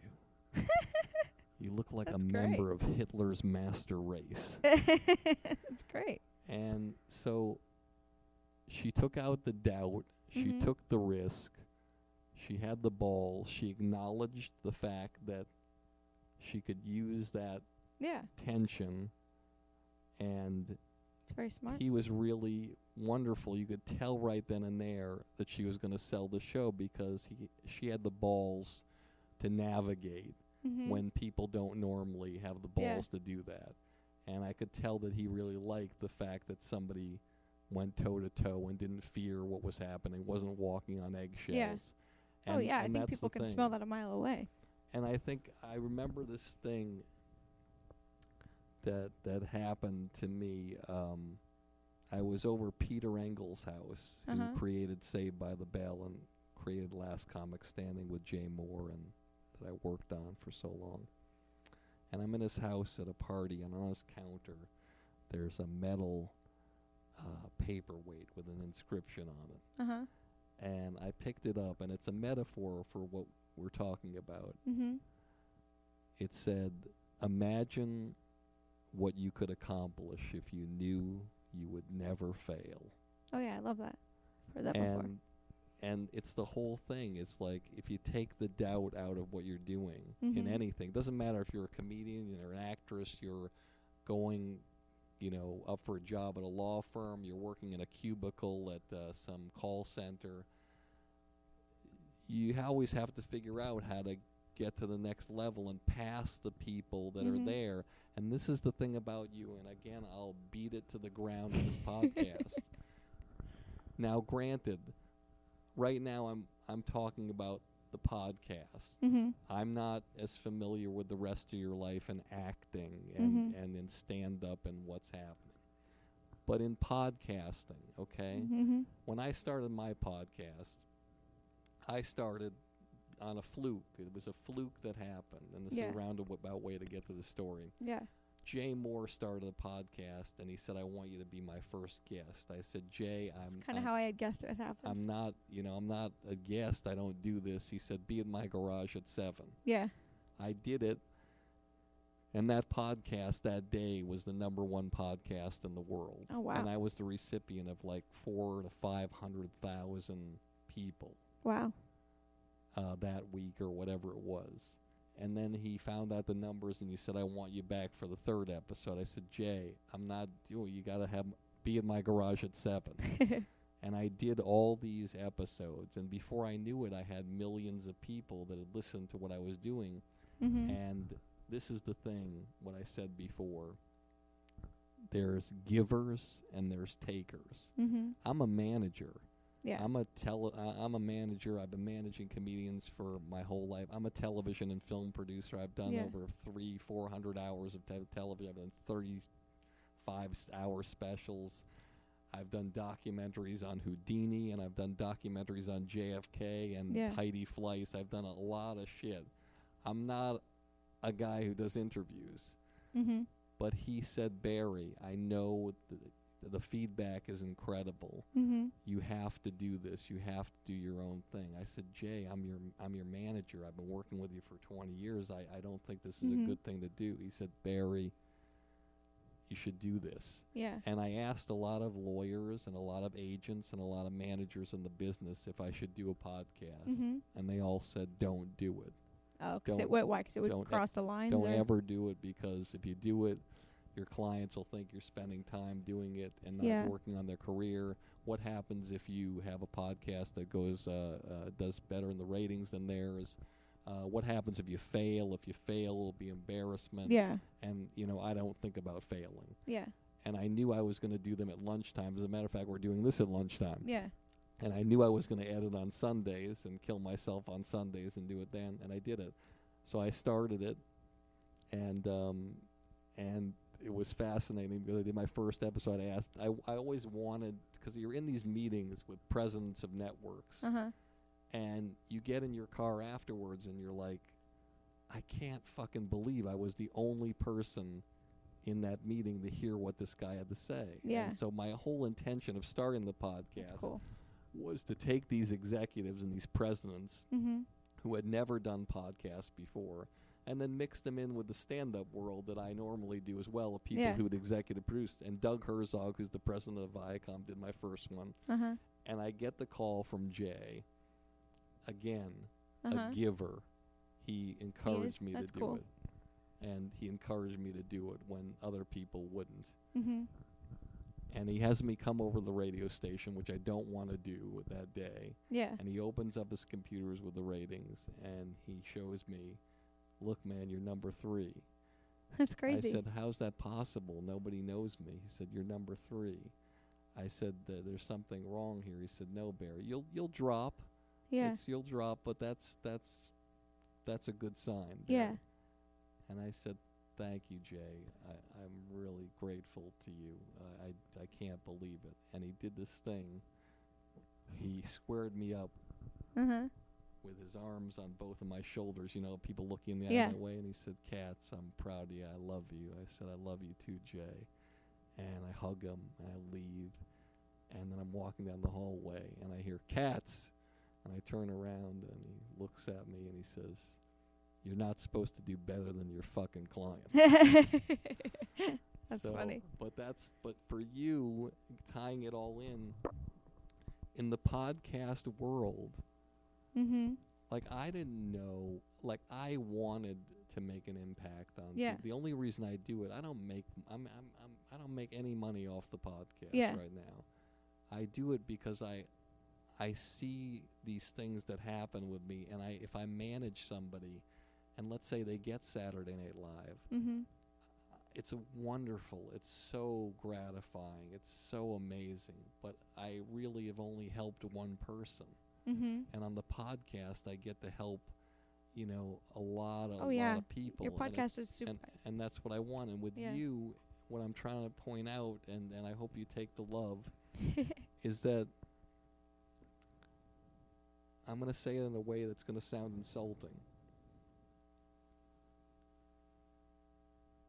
you don't deserve to be in the top 20 of 375,000 podcasts based on your time in the business, uh-huh.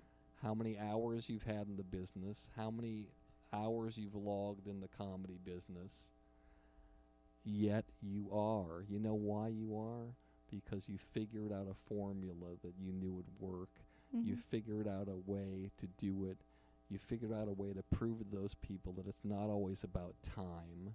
Mm-hmm. On a baseball team, Corey Seager on the Dodgers is amazing. Yeah.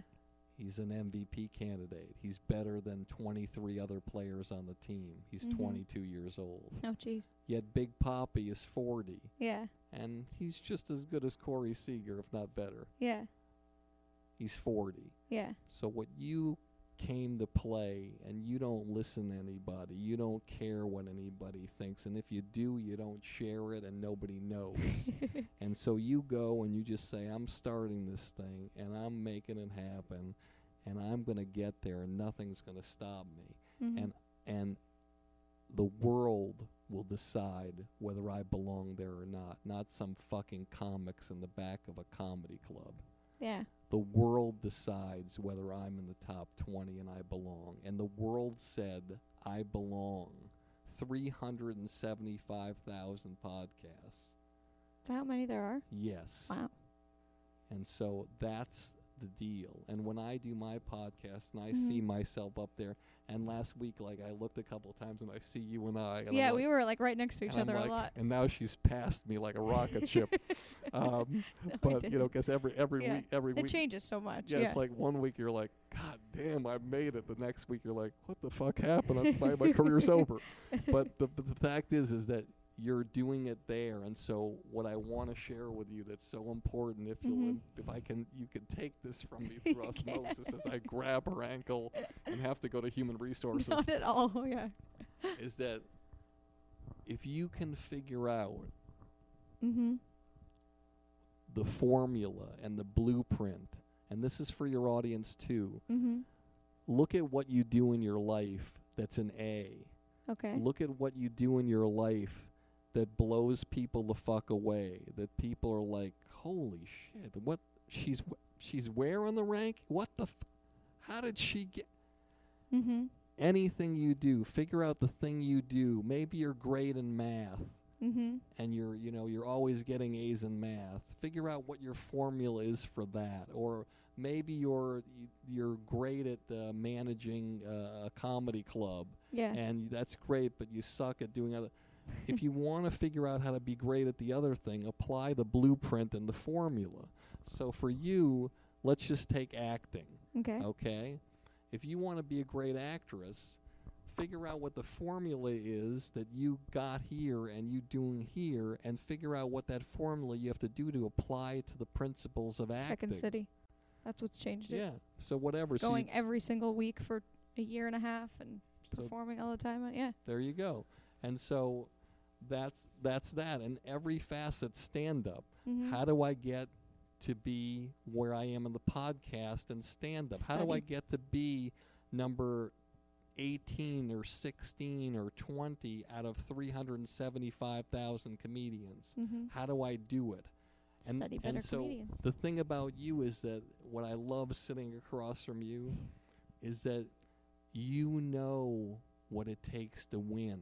Mm-hmm. Most comedians that you work with out there, they've never won. Mm-hmm.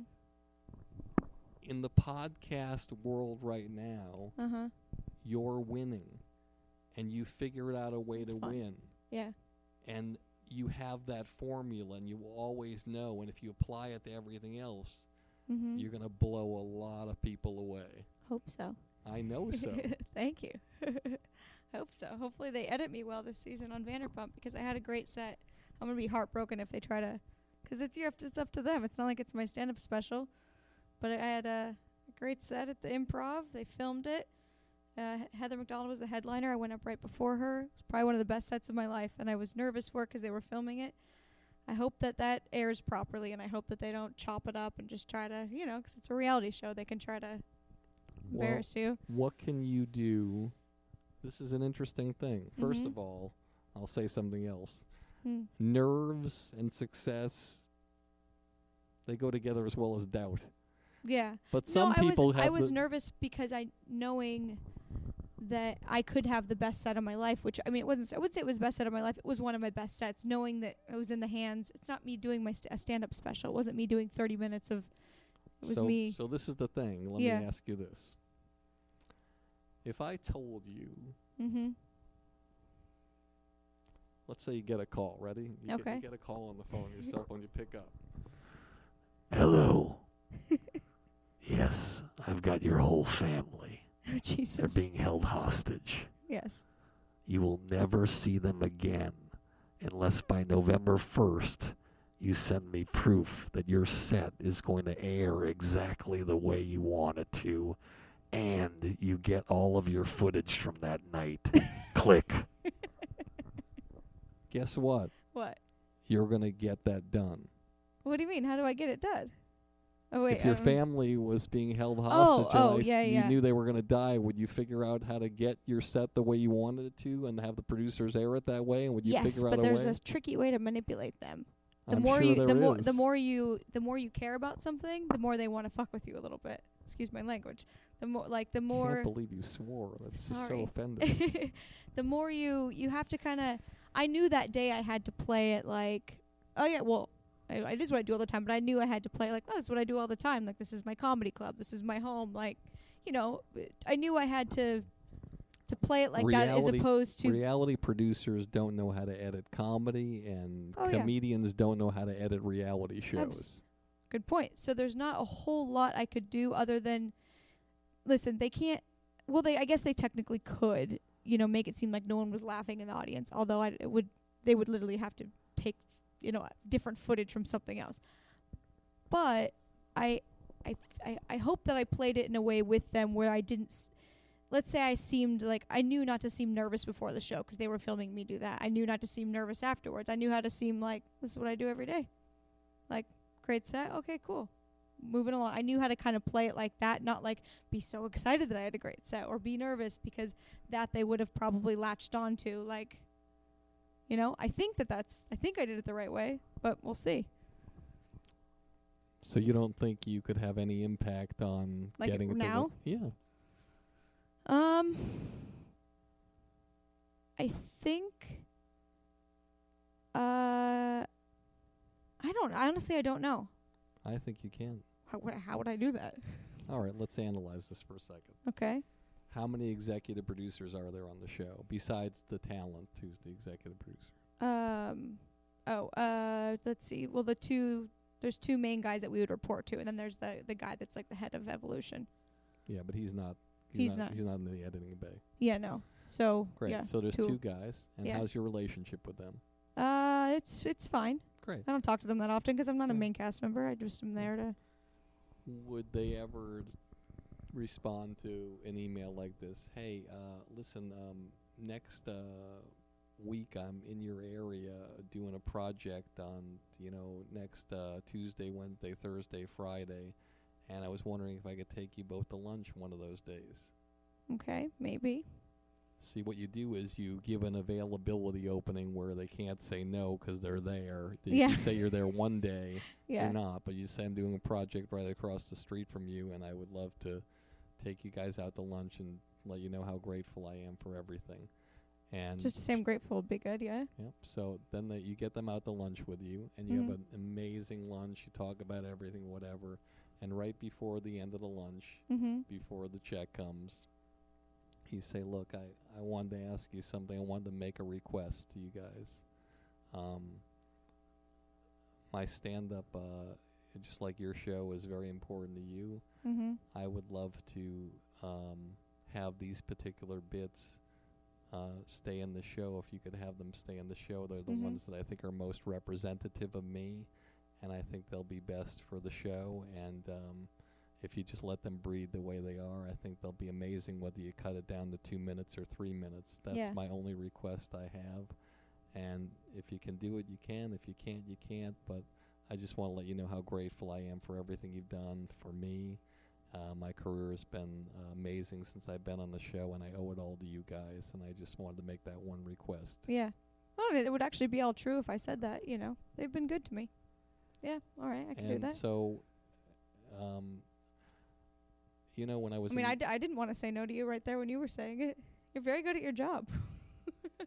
when I was in Montreal with Kevin Hart, I interviewed Kevin for the podcast. I, at the end of the podcast, I said something to him that I, you know, I'm really embarrassed about. I said,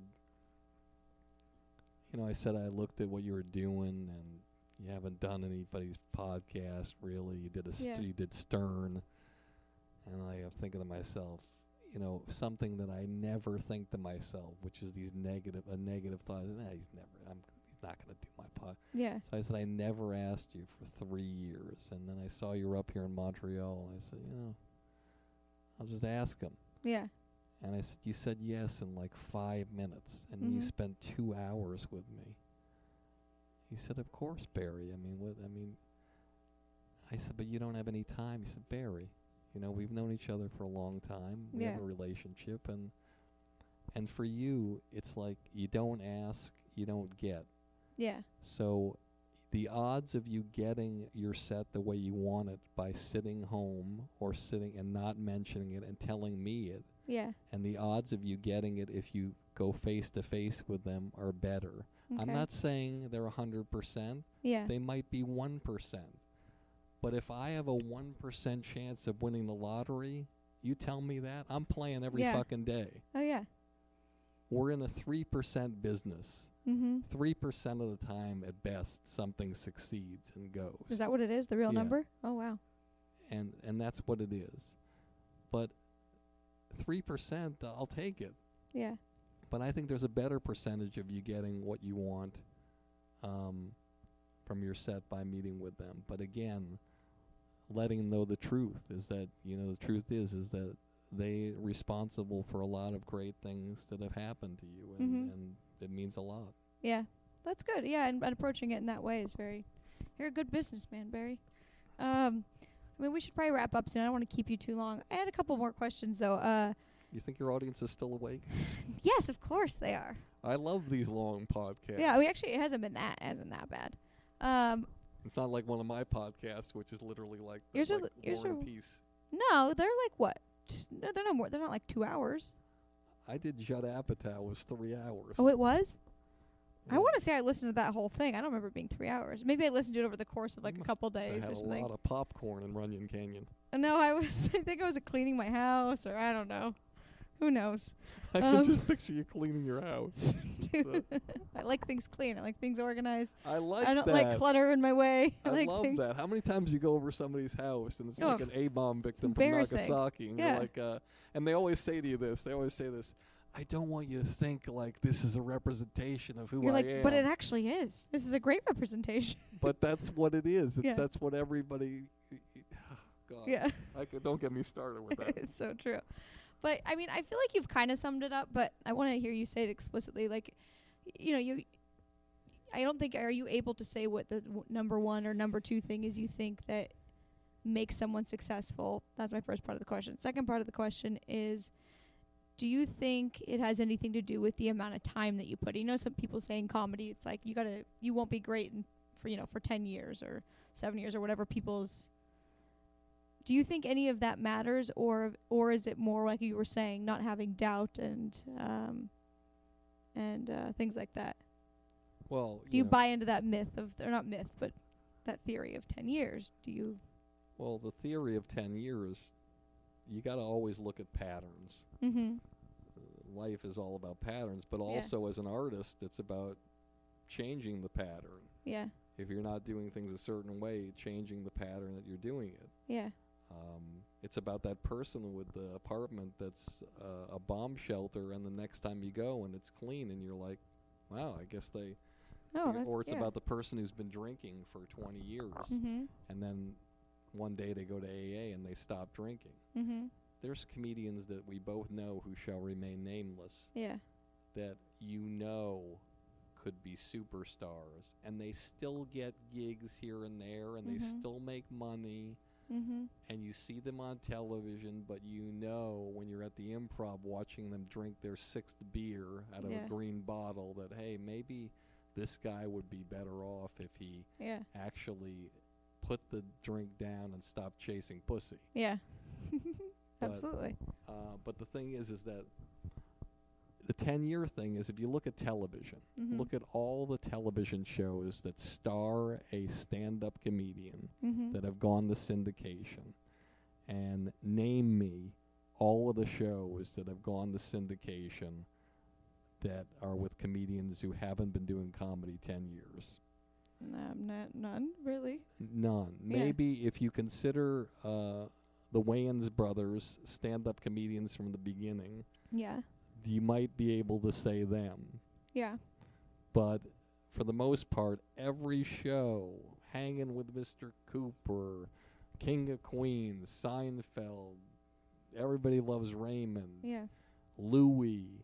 It's just every single one. y- Aziz's show, Master of the. Every si- single one is a comedian that's been doing it at least 10 years. Tim Yeah. Allen, Home Improvement. Yeah. Roseanne. It just that's always the way it is, and so you have to put the time in. I kind of like that. I don't. I don't want to make it before I'm ready. I want to put the time in. but there are people who, you know, they're three years in and they're like getting a standing ovation, and you're like, holy shit! Mm-hmm. And those people can book roles, mm-hmm. and they can do things like that, and they can get where they're going to go. Um, uh, before that, but it's Mhm. very rare. It's like maybe maybe one percent of one percent. and it's so rare that it's lasting though. Usually too. Yeah, it doesn't really Yeah. last. Like you know, and that's the way it is. And I don't want to mention names, but we Do you think it's 'cause they're getting seen too early, or yeah, Yeah. people get impatient yeah, and they want to be seen early. They want to get that show now. They want everything. I want to get Montreal now. Yeah. I want to get Montreal now. Yeah. Well, no, you know that the, Kevin Hart. He wanted. He got Montreal. He wanted it. He wanted. He wanted it. yeah? His manager said, "You know what? We're not doing." He's like, "What?" I think that's great. I I listened to them on the podcast. I'm, I firmly believe in that kind of thing 'cause I look back at times, you know, a long time ago, and I thought, you know, I'm a I'm a pretty girl in L.A. and I I've been acting for a long time. Now I do stand up and I'm not bad at it. This is years ago. I was like, I should make it by now. I'm so happy I didn't make it then. like I would not have been ready. I would have embarrassed myself. I'm so happy I didn't make it before I I didn't take, you know, Second City for, you know, year and a half, 2 years or whatever. Like I I I wasn't doing the right things and I was doing some of the right things, but I wasn't doing all of the right things and I didn't deserve it. Yeah, I wouldn't have deserved it and I wouldn't have probably done that well. I'm happy that it You need to put the time Yeah. in, and you in in everything. You need Yeah. to put the time in to get where you want to go. That doesn't mean it can't happen before then. yeah. It can, but your body of work speaks for itself. And then y- the other pieces of the puzzle are you can't be self-destructive. Mm-hmm. You know, it, these are doesn't matter what job you're in. Yeah. you know, if you got a great job at the law firm and you lose your temper in your office and everyone can hear you there, chances are you're not going to have a job that long. Yeah. If you're the guy who uh, is in the 7-Eleven and you're managing the 7-Eleven Mhm. and you're taking down the numbers of the girls' credit cards and whatever and saying, "Can I have your number?" Yeah. There, chances are you're not going to get to where you're going to go. Yeah. But if you're doing stuff where you are doing the right thing, how many comedians do you see every night at the club? Their sole purpose in going to the club, the guys are doing their set, Mhm. And getting laid that night. Finding an audience member who they can fuck and take home, Yeah. and then they wake up at the crack of two and they start the process again. Yeah. I mean, I could put a list together of these Yeah. people that would be endless. Yeah. Um, and the thing is, for your audience who are in any business, whatever it is, but especially entertainment, every hour is it's it's it's valuable. Let's uh, I'll give you an example. Um, let's pretend you're the kind of person who I don't know, you like to play video games, you know, Mhm. and you like to do an hour a day playing video games Yeah. and that's what means something to you. And let's just say, forget it. Let's just say you, five hours a week you you like to play your video games. Mhm. Okay, so five hours times fifty-two weeks is two hundred and sixty hours a Mhm. year. 260 That's lot. hours divided by a normal, let's say, 40 hour week or something like that. That's, you know, that's seven or eight weeks Mhm. or six or lot, seven yeah. or eight weeks of s- straight That's awful. Yeah. work that you could be doing, you know, working on your acting, Yeah. Working on your stand up, studying comedians, Mhm. figuring out how to be a great podcaster, writing a book. Mhm. But instead, you're playing Donkey Kong Yeah. or killing somebody in a military operation that Arnold Schwarzenegger told you to do. Yeah. And these are things that people don't understand. And so, what you're doing that's smart, you're quietly and silently like an um, like a ninja, just working on these areas of your life and working on them. And one day you're going to audition for this thing, and it's not going to be a Carl's Jr. commercial, which I listened to. That was very funny. Um, and you're going to do your thing, Mhm. and you're going to make, you're going to get a gig. Mhm. You're going to get a gig, and people are going to turn around after they see you on that show, just like they do when they see the rankings of the podcast, and they say, What the fuck? what hap- How did she. What? Holy shit. And that's what it's all about. I It like just, the thought of silently working and then coming out of nowhere. It's just creating those holy shit moments and Mhm. blowing people the fuck away. I don't care where you are. I don't care if you're, you know, trying out for the high school football team Mhm. or you're drummer in drumline. Whatever it is, wherever you go, Mhm. there's a plethora of people who don't want you to get where you want to go because they're takers. Yeah. Yes, there's a lot of givers Mm-hmm.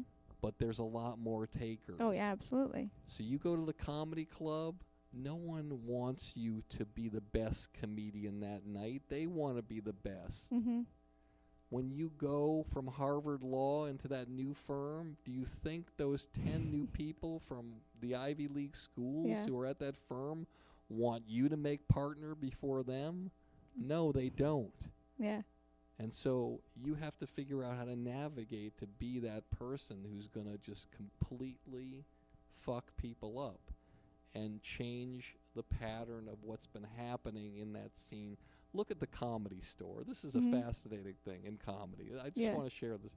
And I'm sharing this, Uh huh. and I don't even go to the comedy store Yeah. that much. Mhm.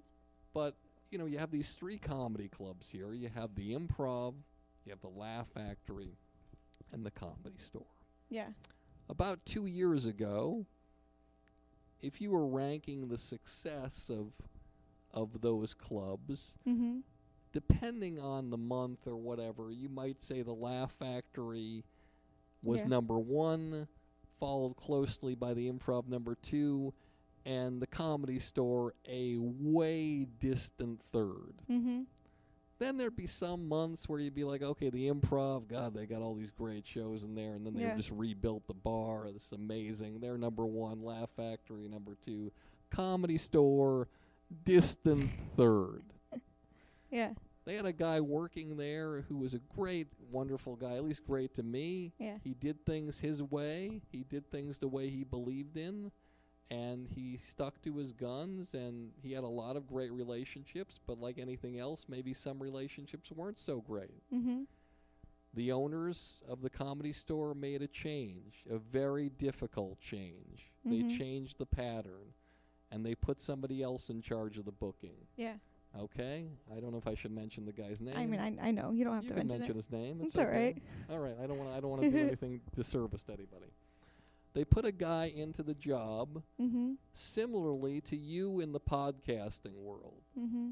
The guy had little or no experience at all. Yeah. If you could count the hours that he had in booking comedians, Mhm. it probably was like a fraction of anything. Mm-hmm. But he comes in and he has a plan in his mind. He has a thought process of what he's going to do. First thing I believe he thinks, and I've never spoken to him about it, so Uh-huh. I'm just saying this. In my mind, the first thing is I want to create the relationships and build back the relationships of the people that were lost here, and I want to bring those people back. Which he did. I want to bring them back. Yeah. I want to let them know that they can feel safe Mm-hmm. here at the comedy store and they have a home at the comedy store like Richard Pryor had a, co- a home Yeah. And Kinison. And I'm going to bring them back in and then I'm going to take out the people who I perceive to have maybe a lesser attitude or a bad attitude or just like and and take those people out who I feel are are are negative and not Mhm. bringing anything to the club.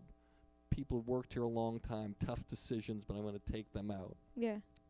I'm going to keep the people in who everybody respects but might not be household names. Guys like Kirk Fox who Mm-hmm. goes on every night anywhere and like anytime you see him Yeah. is amazing and and and doesn't talk shit about anybody and Yeah. is funny off stage and on stage and you like being around and you get that core people mm-hmm. and you know what's happened now? As horrible as it is for maybe the other comedy clubs, the comedy store is the number one comedy club in Los Angeles right now, followed by either the improv or the Laugh Factory, Laugh Mhm. Factory, the improv.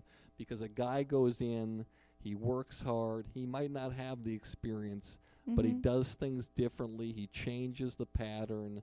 He creates a new environment. And all of a sudden, those comedy clubs that I'm talking about turn around and they say, What the fuck happened? Mm-hmm. What is going on? We were number one. What the f- We have 19 comedy clubs across the free world. How did this place Yeah. it still looks like it's a in a time capsule from 1982. There's a coffee table that's a piano that people did coke off of in 1987. It's still here, but yet they have the best club. How is that possible?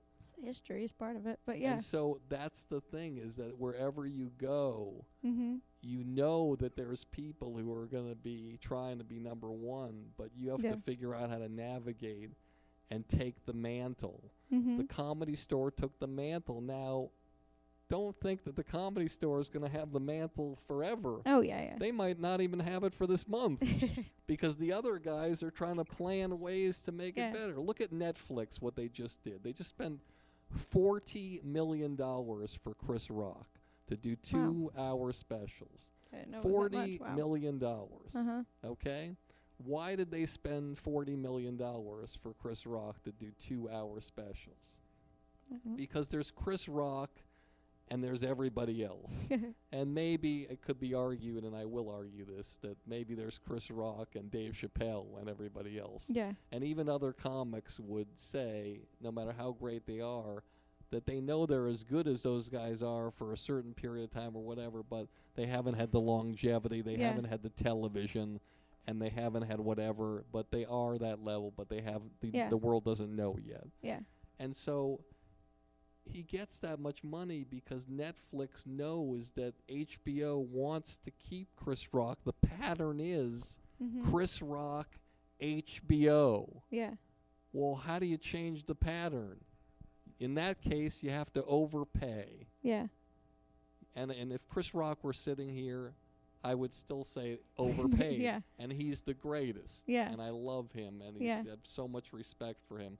But the fact is is that there's a bidding war and if you want to get something you have to pay. It's like Fox with football when they wanted to get in the NFL. Mm-hmm. You have to pay the fiddler. yeah. And so Netflix changes the pattern. Mm-hmm. Now they have Chris Rock, they have the guy, and they have him exclusively for the next two specials. But you know what? It's two specials. Yeah. And so now the other people in their mind know, okay, if we want to get this guy, let's make plans to get this guy for Mhm. after these two specials. I see. So changing the pattern. Yeah. I like it. Well, I should probably let you get back to work 'cause I feel like I've taken your entire two hours of lunch. It's unbelievable. At least I lost weight while I'm talking. This is fantastic. This has been my longest podcast. That's great. I'm sorry. No, I like it. I, it's, I didn't want you to stop. I feel like I've learned so much. I hope my listeners have learned this much. Are you mad at me for going toe to toe with you? Not at all. You sure? Just not. A, no, not at all. Okay. I thought you were. I mean, I felt like you were. You were pretty fair and pretty nice. You know, I didn't think it was I'm a nice bad. guy once you get to hate me. Yeah. no. but I do have respect for what you're doing, and I am really, really excited for you. And I would you. never have agreed to do this if I didn't. I know that. Yeah, I really appreciate it, and I'm I'm I'm I'm thrilled to have you here. and I wish you the best that Thank life you. has to offer. And listen to his podcast on iTunes. It's called Industry Standard. Do you want to give your social media handles? Uh, just at Barry Katz. That's all uh, you need to know. All right. Twitter handle, but because I'm not really functional in social media, because I can't do. They say those who can't manage. Yeah. So I have go. no idea what. If you told me how to Instagram right now, this I would have no idea what to do. I'm not that great at it either. Don't worry about it. But the point is, I tell you honestly, this has been great. And if you guys do listen to Industry Standard, I, I guarantee you it's like a free resource. It will. I can't even believe I'm saying this. If you can get past the sound of my voice, it will change your life forever. These stories, these people are amazing. Yeah, they're amazing. It really is. It's it's my favorite podcast. Oh, Yeah. God, Absolutely. that means so much to me. I will tell you this: What? sock puppet story, my favorite story I've listened to in a long time. oh gosh. Thank you. All right. Bye guys.